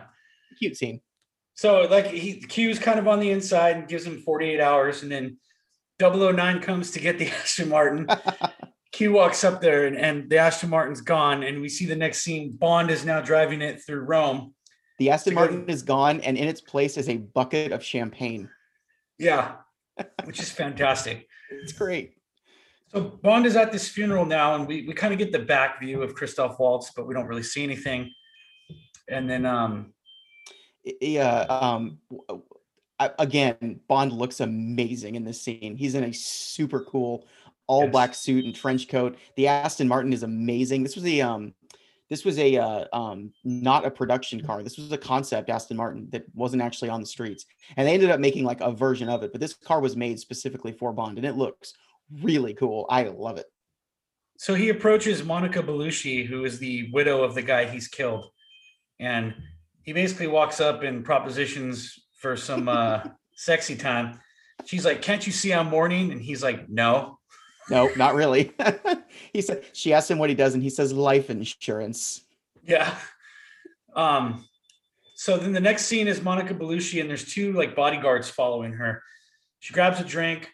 She's walking very um, somber and kind of worried. She And- she's she's aware of the fact that her time is limited. Yeah. He was part of Spectre. She knows what he was up to. She was his confidant, and she's very aware of the fact that they're going to kill her Right. to shut her up, and she's at peace with it. And again, this is I love this scene. This whole scene is it's really beautiful to look at. I know we harp on the Sam Mendes cinematography a lot, but it is so gorgeous. It's kind of um, it's kind of dark and almost misty like it's Mhm. almost dreamlike because she fi- she figures she's going to her death and there's just little things like she walks through a room and there'll be a man in a corner with a gun that she's like completely aware of um, and not bothered by it because she's resigned to her fate So as they're about to pull out the guns to shoot her, you just hear two little, pew, pew, which is uh, silencers, and yes. there's Bond, and uh, he walks up and tells her what a what a lovely view, and they go back inside now, and uh, they're they're kind of having an aggressive exchange, and Bond kind of presses her up against the wall, and I was like, oh shit, we're going back to the Connery years now, dude. yeah this is kind of uh, this is daniel craig's most aggressive uh, move i This, think in the this whole is him at his rapiest. Oh, absolutely. Because Which not only that, but he he like pours them champagne and has a glass of champagne in each hand, and then she says something that makes him mad or whatever, and he, he She slaps him. throws the glasses. Oh, she slaps him. That's right. And then he throws the glasses on the ground and advances towards her and like pins her up against the wall. And I'm like, oh dang, this is yeah, we're doing Connery stuff. he on a scale of Roger Moore to Connery as far as rapiness goes, he's definitely more, way more on the Roger side than Connery. Oh yeah, yeah. It's But- still this is still 2015. You can't get away with two. I think the thing where they the, the reason they get away with it is because at some point he's kind of pinning her up against a wall, and then she flips it and has him Yeah. up against the wall, and then it's like okay, so she's she's into it too. It's fine. Right. Yeah. So they end up, of course, having sex because no woman can resist the Bond dick except for the Quantum of Solace Bond girl. She's the Which only is- one, dude. which is something. She's the only one. Isn't even implied. Nothing. Yeah. But, but whatever. There's a reason. I think there's a reason. Um, they didn't want to talk about Quantum of Solace in this movie. They were just like, forget about it. Didn't happen. that was a mistake. We really screwed up on that one. Uh, po- post uh, coitus, uh, Bond says, "Call this number. It's a friend named Felix from the CIA. He'll get you out of here." And she kind of gives him the eggy on where to go to infiltrate Spectre. So now he's going into this eyes wide shut uh, place. Everybody's walking in, and there's a huge table. It. I, this scene to me, like, I almost like the silly um over the top like spectre meetings we saw in with russia uh from russia, Russia with Love. Yeah. and, and, and shit like that where like he presses the button and the dude, the dude gets Thunderball had a great yeah, one. yeah all Thunderball, I that kind of shit Thunderball has the best one, I think, where he the guy gets electrocuted and throw like the, it's basically the Doctor Evil scene. Like the guy gets electrocuted and then his chair just descends into the floor. yeah like Yeah. I, I don't know I, I don't know why that's the silliness i appreciate a little more in these and i Mm-hmm. wish there was something similar to that um yeah, it's it's funny. It's like it's it's kind of the whole um issue with this movie is that it's it's very silly in parts, but then it's very serious in parts too. And they kind of it's it's a little tonally inconsistent. So yeah, it would have been fun if they walk like I like this scene a lot. I think it's a cool scene. It's yeah it's the it's the modern movie way of doing a spectre meeting so but it would have been fun if they did something like that if there was a little electrocution or something would have been would have been cool maybe it didn't have to be so over the top but a little nod to it It really shows how feared Blofeld is too, um, which we don't know, I guess, is Blofeld at the time. But as he enters the room, everybody stands up and shuts the fuck up, and like they don't want to say the next thing. yeah again we don't know he's blofeld at the time but it's the most obvious thing ever. He's so clearly blofeld it's it was such a it, it, the reveal in this was so silly. There was no reason for it. Um everybody knew what was going to happen. And as soon as he walks in and sits down the head of the table and he's in the jacket and he's kind of got that look it's like okay Yeah. we see what's going on here what's the why are we messing around with this reveal Some other dude steps up to like challenge the position of the guy Bond killed. He said, "Does anybody challenge him?" And here comes Dave Batista now. He just walks in and thumbs the guy's eyes out and throws him on the floor and sits down. Yeah, that's his. Um, he's the first real like over the top henchman we get in the Daniel Craig Yeah. era, and his thing is that he has nails made of metal, um, which is a very strange weapon, but that's his thing. It's kind of we never see it again. It should have been used in the train fight, I think. Like we should have seen him try to do that to Daniel Craig or something. I didn't even pick supposed to be that his- up, dude. Yeah, no, it's barely noticeable. But if you, yeah, if you watch really closely, his fingernails are metal. Okay. Well, fuck, I Yeah. had no idea. They didn't do it. It's because they didn't mention it ever again. So it's you have to really pay attention. Batista is kind of Jaws like in this film, where Yeah. multiple times he should have died and he doesn't. Like it wouldn't Very shock me so. one bit to see this guy appear again in in No Time to Die. So Dave Batista posted like well over a year ago when they were still shooting, he posted something the James Bondy. And I forget what it was. Maybe it was like a a spectre ring or something like that. And everybody was like, "Oh, is he gonna is he gonna pop up?" So he might. We don't know. They've kept it under wraps, but he Jesus might be in No Time to Die. Anyhow, so Blofeld's like, all this time I've been waiting this long. Welcome, James. And then he looks up at Bond. Bond runs out of there. He he tells a guy, I forgot when he walks in, the guy goes, Who the fuck are you? Yeah. The guy goes, I'm Mickey Mouse, asshole. And then he's like, What's up, Mickey Mouse? And he punches the guy in the throat, jumps out of the window like a ninja and rolls. And they have this great car chase, um, you know, that goes all throughout the streets. It goes down into a canal. He hits a flamethrower. We're starting to get some gadgets in this now, which I'm really loving. Yeah, yeah. They're they're they're there, but they none of them work because the car was like not finished. It was it was not for Bond to take, and so he took a car that isn't done. So like he hits the switches and there's no bullets in the in the in the gun and there's um he goes he hits like an oil slick and there's no oil in. He turns on something called background and it's just a song. It's it's a frank sinatra song. So it's all very goofy. So he has no gadgets um at all. They're they're there but he can't use them. So it's kind of funny. It's very this whole chase is very again very roger moore. So i'm confused and how did he light batista's car on fire Oh, that was the last. That was the last button that he hit. So and that, that did gadget work. did work. Yes. Okay. Okay. So, so sure. that gadget worked. So the joke of the the joke of the chase is all the gadgets don't work. The gun's unloaded, whatever. And uh, then finally at the end, he hits one, and he's like, "Oh, thank God! Okay, something." Yeah. Works. Yeah. So, uh, oh well, there's another gadget that works too. Yes, as there he's, is. Which as he's going to escape, yeah, he hits the ejector seat, which is a classic nod to uh, Gold um, Goldfinger. Yep flies out of there and he his car flies into the water and, and Batista probably doesn't think he's dead, but and then like an absolute boss, and again, just straight out of Roger Moore film, he parachutes down, unhooks it, and adjusts the cufflinks, and then there's a dude standing there. he kind of does a double take. I was waiting for him to look at the beer bottle, dude. Oh yeah, that would have been great. And it's it's and he just says good evening and walks away. I, I love the straight whole, out of Roger Moore. I love how it's all shot. He um first of all, of course, he wrecks the car. The car goes straight into the river.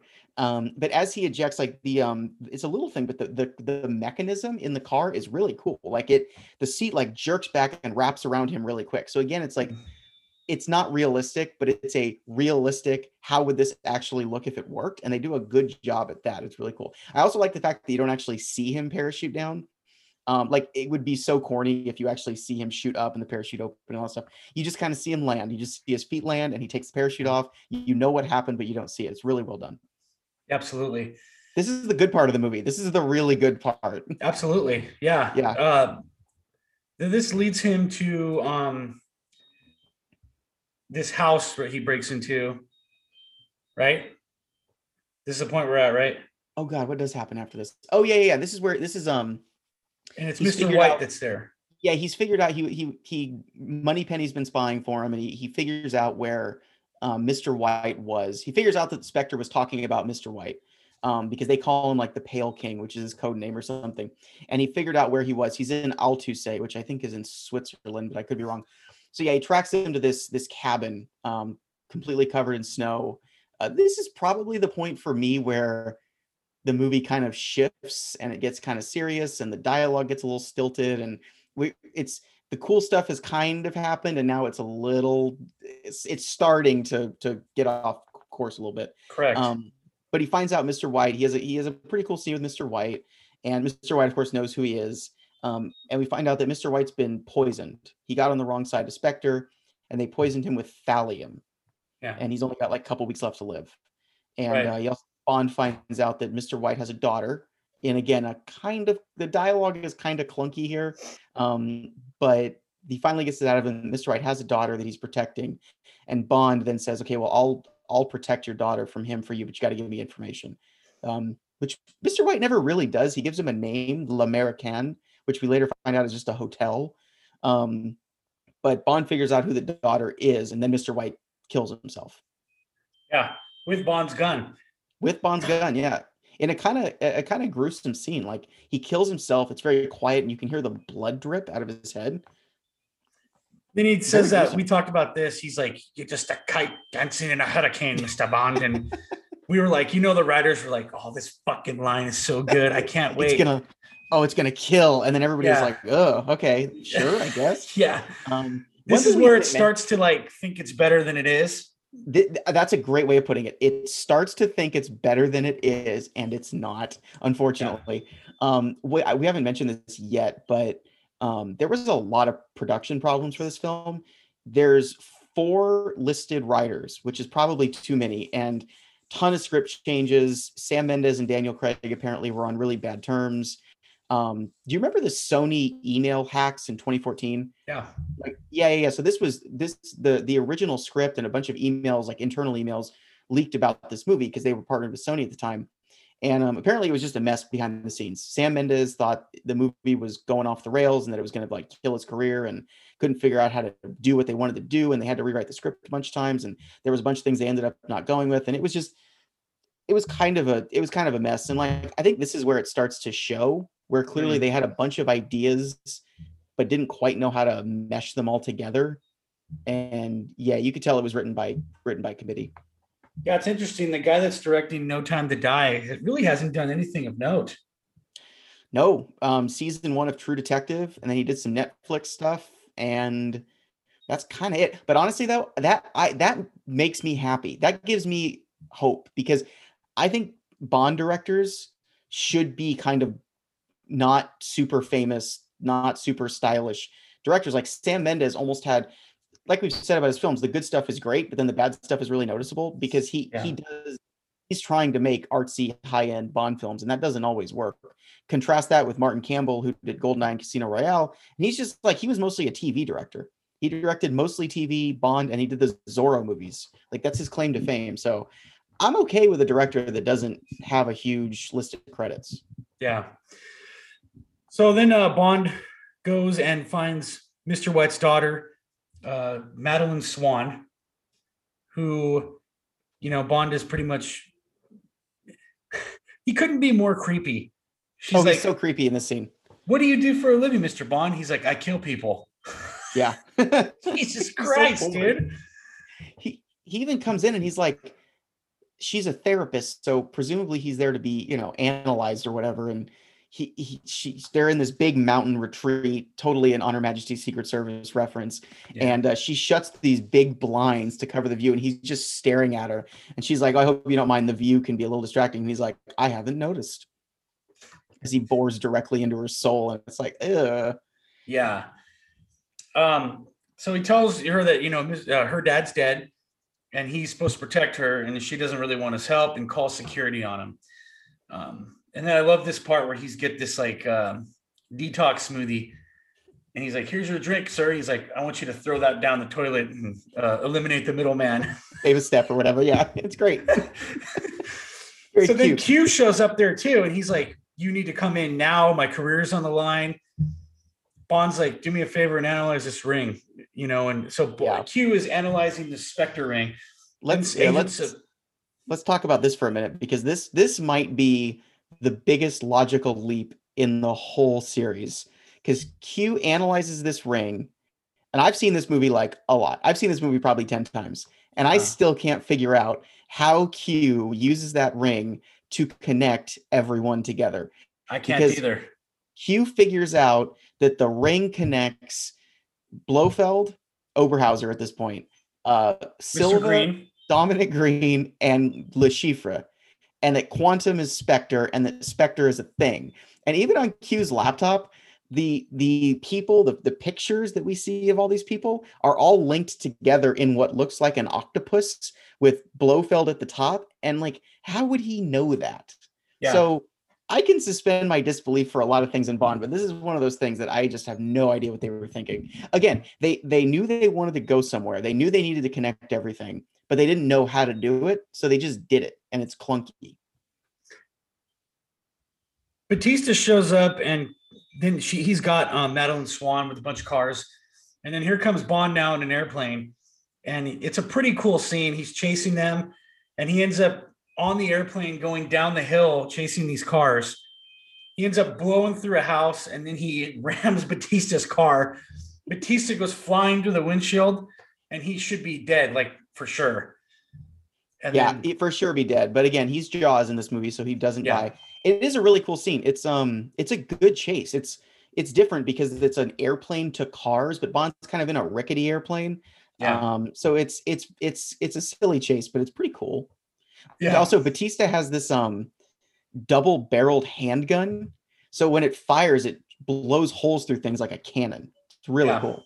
Yeah he ends up um, taking Madeleine with him because he basically convinces her like I'm the only way you're going to stay alive. And then they meet Q in the hotel room, and Q tells Bond, "You were onto something." Madeleine tells everybody this organization's name is Spectre, right? Yeah. And this is where we go to the other hotel, and now whatever Mr. White has left behind, Bond ends up finding behind the wall after he's had mini bears. Blows through the He's wall and Clearly and it- quite drunk. Yes, he's clearly intoxicated and just figures out that there's a hiding spot behind a wall. So instead of looking for a way into the wall, he just punches through it. Yeah. And Madeleine tells him too, don't you dare try to fuck me. And he's just like, Yeah, I've heard this before. we'll see in the end here. Um, so now they they know kind of where Blofeld is at. And um they get on a train now and they're heading that way. They're all dressed up to the nines. They're gonna have a nice little dinner, and here comes Batista to fuck up the deal.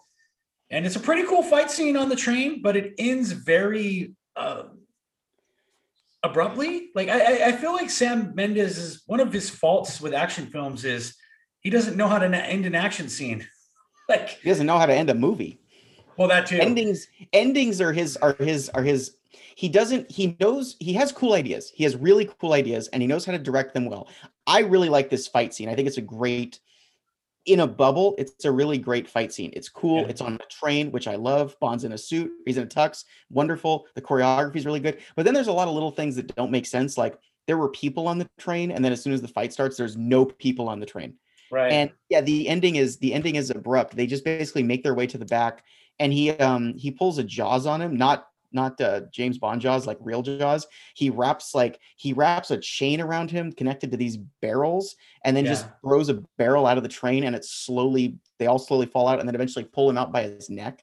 Um and uh yeah it's abrupt and you are right. Sam mendes has these really cool ideas but then doesn't know how to he doesn't know how to bring it together. He just has like ideas. Yeah. So then they look at each other and like, what do we do now? So this, of course, leads to them fucking on the train, yeah as expected. Oh, oh, well, of course. There's there's Bond and Madeleine by the end of this movie are supposed to be madly in love with each other. And it is it's very abrupt. And even this is very abrupt because her just one scene before is like is like absolutely not never. Now obviously this has happened a lot in Bond films before, but in this case it's just a little strange because they are supposed to be truly in love. There's one subtle line of dialogue where she asks Bond, like, what would you do if you weren't doing this? Mhm. And he doesn't have an answer. And that plays in at the end of the film. Yep, it's a good line. I, I like that they put that in there. This is where the movie really starts to fall off a cliff. Yes, as soon as they They're step now on their way. Yeah, to Blofeld's base, which apparently is located in Palm Springs, because that's what it looks like. It does look like Palm Springs. Yeah. And, but um, they show up there, and like Blofeld is like, "Oh, it's a meteorite, and I'm so glad we're all together, and I met you at this time, and blah blah blah." You know, and then he starts revealing to James that everything bad that's ever happened in his life, Blofeld is behind. Yeah, this is where we get the full retcon. Um, and you know, we've said this before, but Bond films always reflect they always reflect the time in which they're made. And in Yeah. 2015, because of Avengers and the DC universe was taken off and then crashed, but whatever. Um, tying everything being a universe was was a thing. And so I, I guess maybe they felt like they had to do that here. Um, but they don't. They we don't need that. Bond films can be standalone event, adventures. They don't have to be this big interconnected thing. Um, but they decided they had to be, so they just retconned everything, and it's not well done. It's easily my least favorite thing in the movie. It's very annoying. Yeah, man. Like, and then you know we find out that Blofeld is Bond's stepbrother, and these he was the foster parents that took James in, took a liking to James, and Blofeld didn't like that, so he killed his dad. And it's just like it's you too much, man. it is it's a lot it's a lot and the, the funny thing is bond doesn't seem particularly bothered by it he's just like whatever this weird guy that i sort of knew as a child. Like the in the story they would have only have spent two winters together total. Um, Yeah. this is actually something in the book. Oberhauser uh, franz oberhauser's dad um, blofeld's dad was a character in the book. Oberhauser was james bond's like ski instructor and mentor when he was a kid.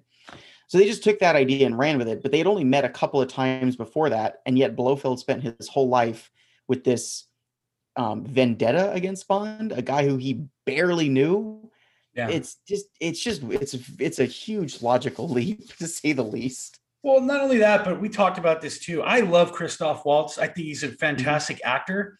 Yeah, I don't love him as Blofeld at all, dude. No. Like it just I don't fuck, man. I just I I don't know. I don't buy it's it. shame. It's a shame because this is in theory, this is a role he should knock out of the park. Like he's the ultimate villain and Blofeld's the ultimate Bond villain and he should absolutely kill it and he just doesn't. I again, I'm glad he's back in No Time to Die because hopefully he gets a little redemption. Maybe they'll write him a little better and give him some more stuff to do and you know, Christoph Waltz is an amazing actor, and you know he was saying these lines, and he was like, "Oh, we're really doing this. We're gonna really do the this is literally out of Austin Powers. This is the Austin Powers twist that Austin Powers and Dr. Evil are brothers. And I'm sure somebody in the room was like, this is the Austin Powers thing. Maybe we yeah. shouldn't be doing this. Exactly, dude. Um, he's got him strapped to this chair and he's drilling holes in his skull. And he's like, oh, if I hit this spot right here on the brain, he won't remember anybody and he won't recognize you. So he's drilling holes into his skull. And Bond ends up setting up this watch now, which Q had told him it's got quite the loud alarm, if you catch my drift. So Madeleine goes over to him and he's like, the watch, 60 seconds. And then he's like, I love it. Uh, don't you just love how time flies? And she throws the watch, blows up, and they just walk out of the building. Yeah, it, it's this is also the scene where she tells him uh, she loves him after knowing him for like a week. She's yes, head over heels in love with him. And then yeah, they so they throw the watch, it blows up um, and then the chair that Bond is in, just uh, like all the contraptions, he's he's tied down with these electrical contraptions, and they all just open up and let him out of the chair. And then they just run out and shoot a bunch of people and basically just walk out the front door. Um, and also apparently like Blofeld's torture device was supposed to hit nerves in him and cause him like memory loss and paralysis and all this stuff. He and it just doesn't. Yeah, it just doesn't work. So well. Yeah there's a way to do this scene that would have worked better where you just you have him in the chair blofeld does his expository dialogue where he talks about his big plan um, and then right before the needle gets into him you know he throws the watch and it blows up and he madeleine swann pulls him out of the chair or whatever like there's a way to do this scene better and they just didn't. Absolutely dude. And there's no struggle when he leaves the place. He shoots a few people but he's just like he's not running and hiding or ducking and in a gunfight. He just does it like nonchalantly, and they just take off in a helicopter. So yep. now we're back in leave. London. Um, the Double O program has been shut down now by C, and he's yeah. got this like um, uh, essentially the plot from uh, the Dark Knight, where like he's got this mass surveillance thing, and he can see everybody, what everybody's so doing. Much we've touched on it with Skyfall, but there's so much Christopher Nolan stuff in both of these movies, in, in Skyfall and Spectre. So much is taken from the Batman movies. It's so, it's kind of annoying. Yeah, it's also been revealed that C is a Spectre agent. As they're going to arrest him, now they've um, rammed Bond's car. They've got him in this building now, and Bond is like going through this little maze, which is kind of man with a golden gun kind of uh, reference there. Yeah they're in the old MI6 building that was blown up in yeah. um, Skyfall, and it is very. I was thinking that when I was watching it, it's very like funhousey. Uh, uh, Blofeld has okay, but I don't like this. Blofeld has taped um, pictures of like uh, Silva and Chiffre and M and um, uh, uh, Vespers in there, but they're literally their headshots. They're they're like they're they're Hollywood headshots you know who's and, not and in there? Mr. Greene or any well, mention of Quantum of Solace. Well, of course. They gotta forget forget that. That's not a real thing. Yeah. And it's so silly. Oh, also one thing we skipped over is uh, the the name reveal, the Blofeld name reveal, is when when Bond when Blofeld's torturing oh, Bond, yeah. Bond calls him Franz, and and Christoph Waltz gives this where he's like, "I'm not Franz Oberhauser. He died in that avalanche. I am Ernst Stavro Blofeld," and then he looks directly at the camera like, "Remember?" Remember me? Yeah. The only thing he's missing remember? is the thumbs up. Yeah, he's like, ah, you guys remember almost, me? I'm Blofeld. It's almost like Lazenby, like, this never happened to the other guy. Yeah, it's totally fourth wall breaking because the name Blofeld means nothing to Bond. It means something to the yeah. audience. We right. know Blofeld. Bond is like, okay, what like what, what's the difference? Yeah, a nice name. Exactly. Who so cares? now we see Blofeld's got a scar, the classic scar, which I do appreciate. You know, I like it. I'm glad it's back. And now he's telling him like, you have to make a decision, just like in the fucking Dark Knight, dude. You can either save yourself or you can save her. You can't do both. Here's your timer. And he just does it with the slightest of ease. he finds Madeleine. He's like, Do you trust me? They jump down this thing and there's a, a net there and they just walk out nonchalantly. Yeah, at least in the Dark Knight, um, Batman failed. Uh, yeah. What's her name? Uh, was that I forget. I haven't seen The Dark Knight in so long. Katie, or no, it was uh, Maggie Gyllenhaal at this point. Maggie Gyllenhaal at this point, like she. The Joker dies. had told him this is where she was, and it wasn't him. It was Harvey Dent. That's right. That's right. Yeah. Um, yeah. Okay. So anyway, we'll get there. Um, but uh, at least in Batman, there were some stakes and there were consequences and all stuff. Here, it's just like, oh, he found her, and then they get out, and it's fine. Yeah. Then also, uh, Bond opportunity because when they he gets her, they jump down this like chute, land in a net, uh, and then get in a boat one of my biggest complaints about the the um I almost said the Nolan era, but the Mendes era Bonds is um the lack of the Bond theme used in the movies. They don't use it enough.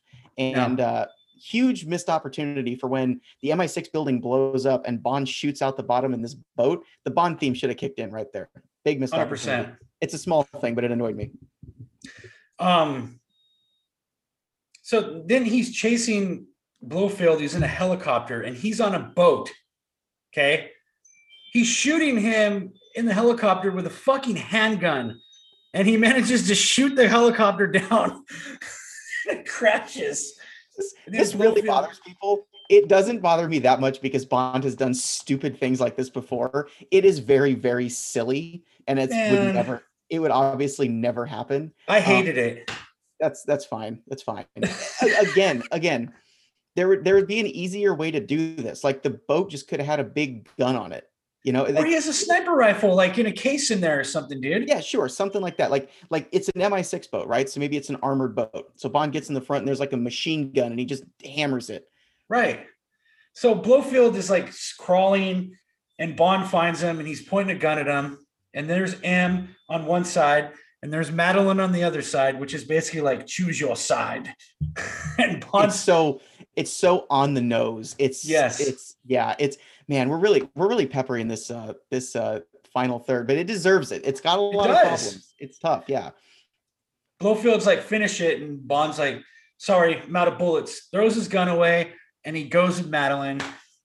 You just don't buy that this is the one that's making Bond no give it all up. You know what I mean? It's yeah, it's completely unearned. Like we said with um in Casino with Vesper, the chemistry with them was so good that you would you believed it. You were like, okay, he really he he doesn't want to kill people anymore. He's he's fell in love with this woman. I get it. But here it doesn't feel that way. They've known each other for a week and they're he's given it all up and he's going to go into retirement with her. I really cuz she's in No Time to Die. We don't know what her role is. I really hope in No Time to Die they're just like not together. Maybe they had a fling for a week and then they run into each other again and they're like, "Do you remember that time we like almost threw our whole lives away to be together? And then they just move on. That would i hope that's what happened. I don't think that's what jason bourne it. Have you seen the jason bourne movies? I've seen the first couple a long time ago okay so what the happened? second one he similar situation. He's kind of just by circumstance of this chick. And then they're hiding in south america and like in the first 20 minutes she's dead. She's killed well if i had to yeah if i had to put money on what's going to happen in no time to die i'd say that would happen where yeah. they're they're together and then she gets killed like that kind of makes the most sense because yeah if she's just the bond girl again especially since we, one thing we haven't really talked about is the, timing of these the timing of this movie is going to be so weird because even if no time to die came out when it was supposed to in early 2020 that was still five years after spectre or yeah after spectre so. I don't know how they're going to play that. Like, are Bond and Madeleine just together for a long time? Maybe she is dead. Maybe they're not together when the movie opens. But we do know she's in it somehow. Um, it's also pretty weird that, like you said, this this movie has a note of finality to it, and yet we know Daniel Craig comes back now. So this sort of thing has never really happened. There's been a huge gap between movies, but we're still on the same Bond. Yeah. It's a weird situation. The last scene, he goes back to Q and he's like, "I just need one more thing," and he takes a car, and they ride off into the sunset, and and that's it. That's the last Bond film until the next one, which is No Time to Die. Um, as we get into the rankings here, uh, we'll start with villains. And I have Blofeld in, in this run at um, three. Uh, Yeah. The only one that's worse is the, this horrible, maybe the worst in the franchise, Mr. Greene. Yeah. And that's a fucking shame because Blofeld is supposed to be like his arch nemesis, dude. But I just thought Le Chiffre was way better and Silva was the best in this run. And top five, top three villains in the entire franchise. Totally, I agree with that. Um, yeah, those two are definitely in my top five for sure. He's also Blofeld is also number three for me. Um, Underwhelming. It's underwhelming. It's such a shame because it's Christoph Waltz and he should be great because he's great in most things. Um, but they didn't build to it. It was unearned. What this, that what they should have done is they should have just waited until the next actor came in to do a Spectre plotline. Daniel can do his run, he can finish off, and then next time they went 40 years without the rights to Spectre. They could have survived another few years. Yeah. Um, and like they should have just they should have just left it and picked that up at another time. Um, so yeah, he's number three. It's it's underwhelming, which is a shame. Yeah. Bond girls, uh, I have Madeleine at number two. Um, I don't hate her as a Bond girl. I, I thought she was quite useful. Um, the only thing I didn't buy was just the the the the romance between her and Bond, and the fact that this is the one that's going to get Bond away from all this shit. But um, you know, I, I- thought, you know, she was she was a, a damn fine Bond girl. Um, I don't know if she's going to make a top ten list or anything like that, but she's not bottom of the barrel. No, not at all. Um, she's going to be my number three. I think I had Skyfall collectively, all the girls at number two, and uh, Madeleine's going to be number three for me. She's not bad, and I do think there was a way they could have made this relationship work more. Um, Blofeld has a line where he says, when he's torturing Bond, he's like, "Oh, um, it's a shame that you two couldn't be together. You're the daughter of an assassin too. You two probably could have understood each other. That kind of makes sense. Like, but they don't play that up. They don't spend enough time on it. So Right. yeah, she's number three. She's not bad, and again, she's in the next one. So maybe she'll have more to do. I don't know, or maybe it'll be more fleshed out. This theme song for me is three. We, we kind of touched on this earlier. Yeah, Um, it- it's fine. It's yeah, it's four for me. Just because I like, not because I hate it, just because I like. Uh, I like uh, another way to die a little bit better. Yeah. Um, but it's it's uh, it sounds Bondy. I think Sam Smith is a bit of a strange choice. yeah. uh bond is a very the the songs by men should be a little masculine and the songs by women should be a little more feminine in this case the lines get blurred it's 2021 i understand we can blur the lines but it's a little weird in a bond film Yes. And as far as films go, um, I do have this number three in this run, but I didn't hate this film at all until, you know, where it falls off in that third act. But um, I Yeah. don't think this is like bottom five Bond movies. no no i don't either it's it's it's middle it's middle for me um the thing is like the first two thirds out for me the first two thirds outweigh the bad in the last third Yeah. I can I can I start mixing cocktails about 20 minutes into the movie, and by the time I get to the third act, I'm a little toasty and it's fine. Um, there's so much fun. There's so many good things in the first you know hour and a half or whatever that yeah. it it bumps it up just enough. It's a fun movie. Well, that concludes this run, dude. It's been a fucking journey, man, and uh, it's really cool. I've seen all these films now, um, some of them multiple times. Huge fan of all this now. Um, it was a pleasure, man, and uh, we'll I be diving it. in. We'll be, we'll be diving into some other subjects. Um, take a little bit of a break from from Bond at this point, but what a fucking run, dude. It was great. I really enjoyed it. Thank you for doing this with me and uh, um, letting me momentarily turn the podcast into a James Bond podcast. It's been my plan since day one, really. Um, but uh, yeah, it's been a long time since I've watched these sort of critically, just because I've seen them so many times. They've become background music for me. Like, put it on, be on Instagram half the time, drink, fall asleep, whatever. Um, but it was really fun going through them, talking about them, getting different perspectives, and paying attention to them for the first time in a while. I, I enjoyed it. Oh yeah, man. So we'll we'll, we'll revisit some of these um, after a break. Um, but I think next month, well, we'll talk about next month. But Okay. All right, brother. See ya. Okay. See you, man.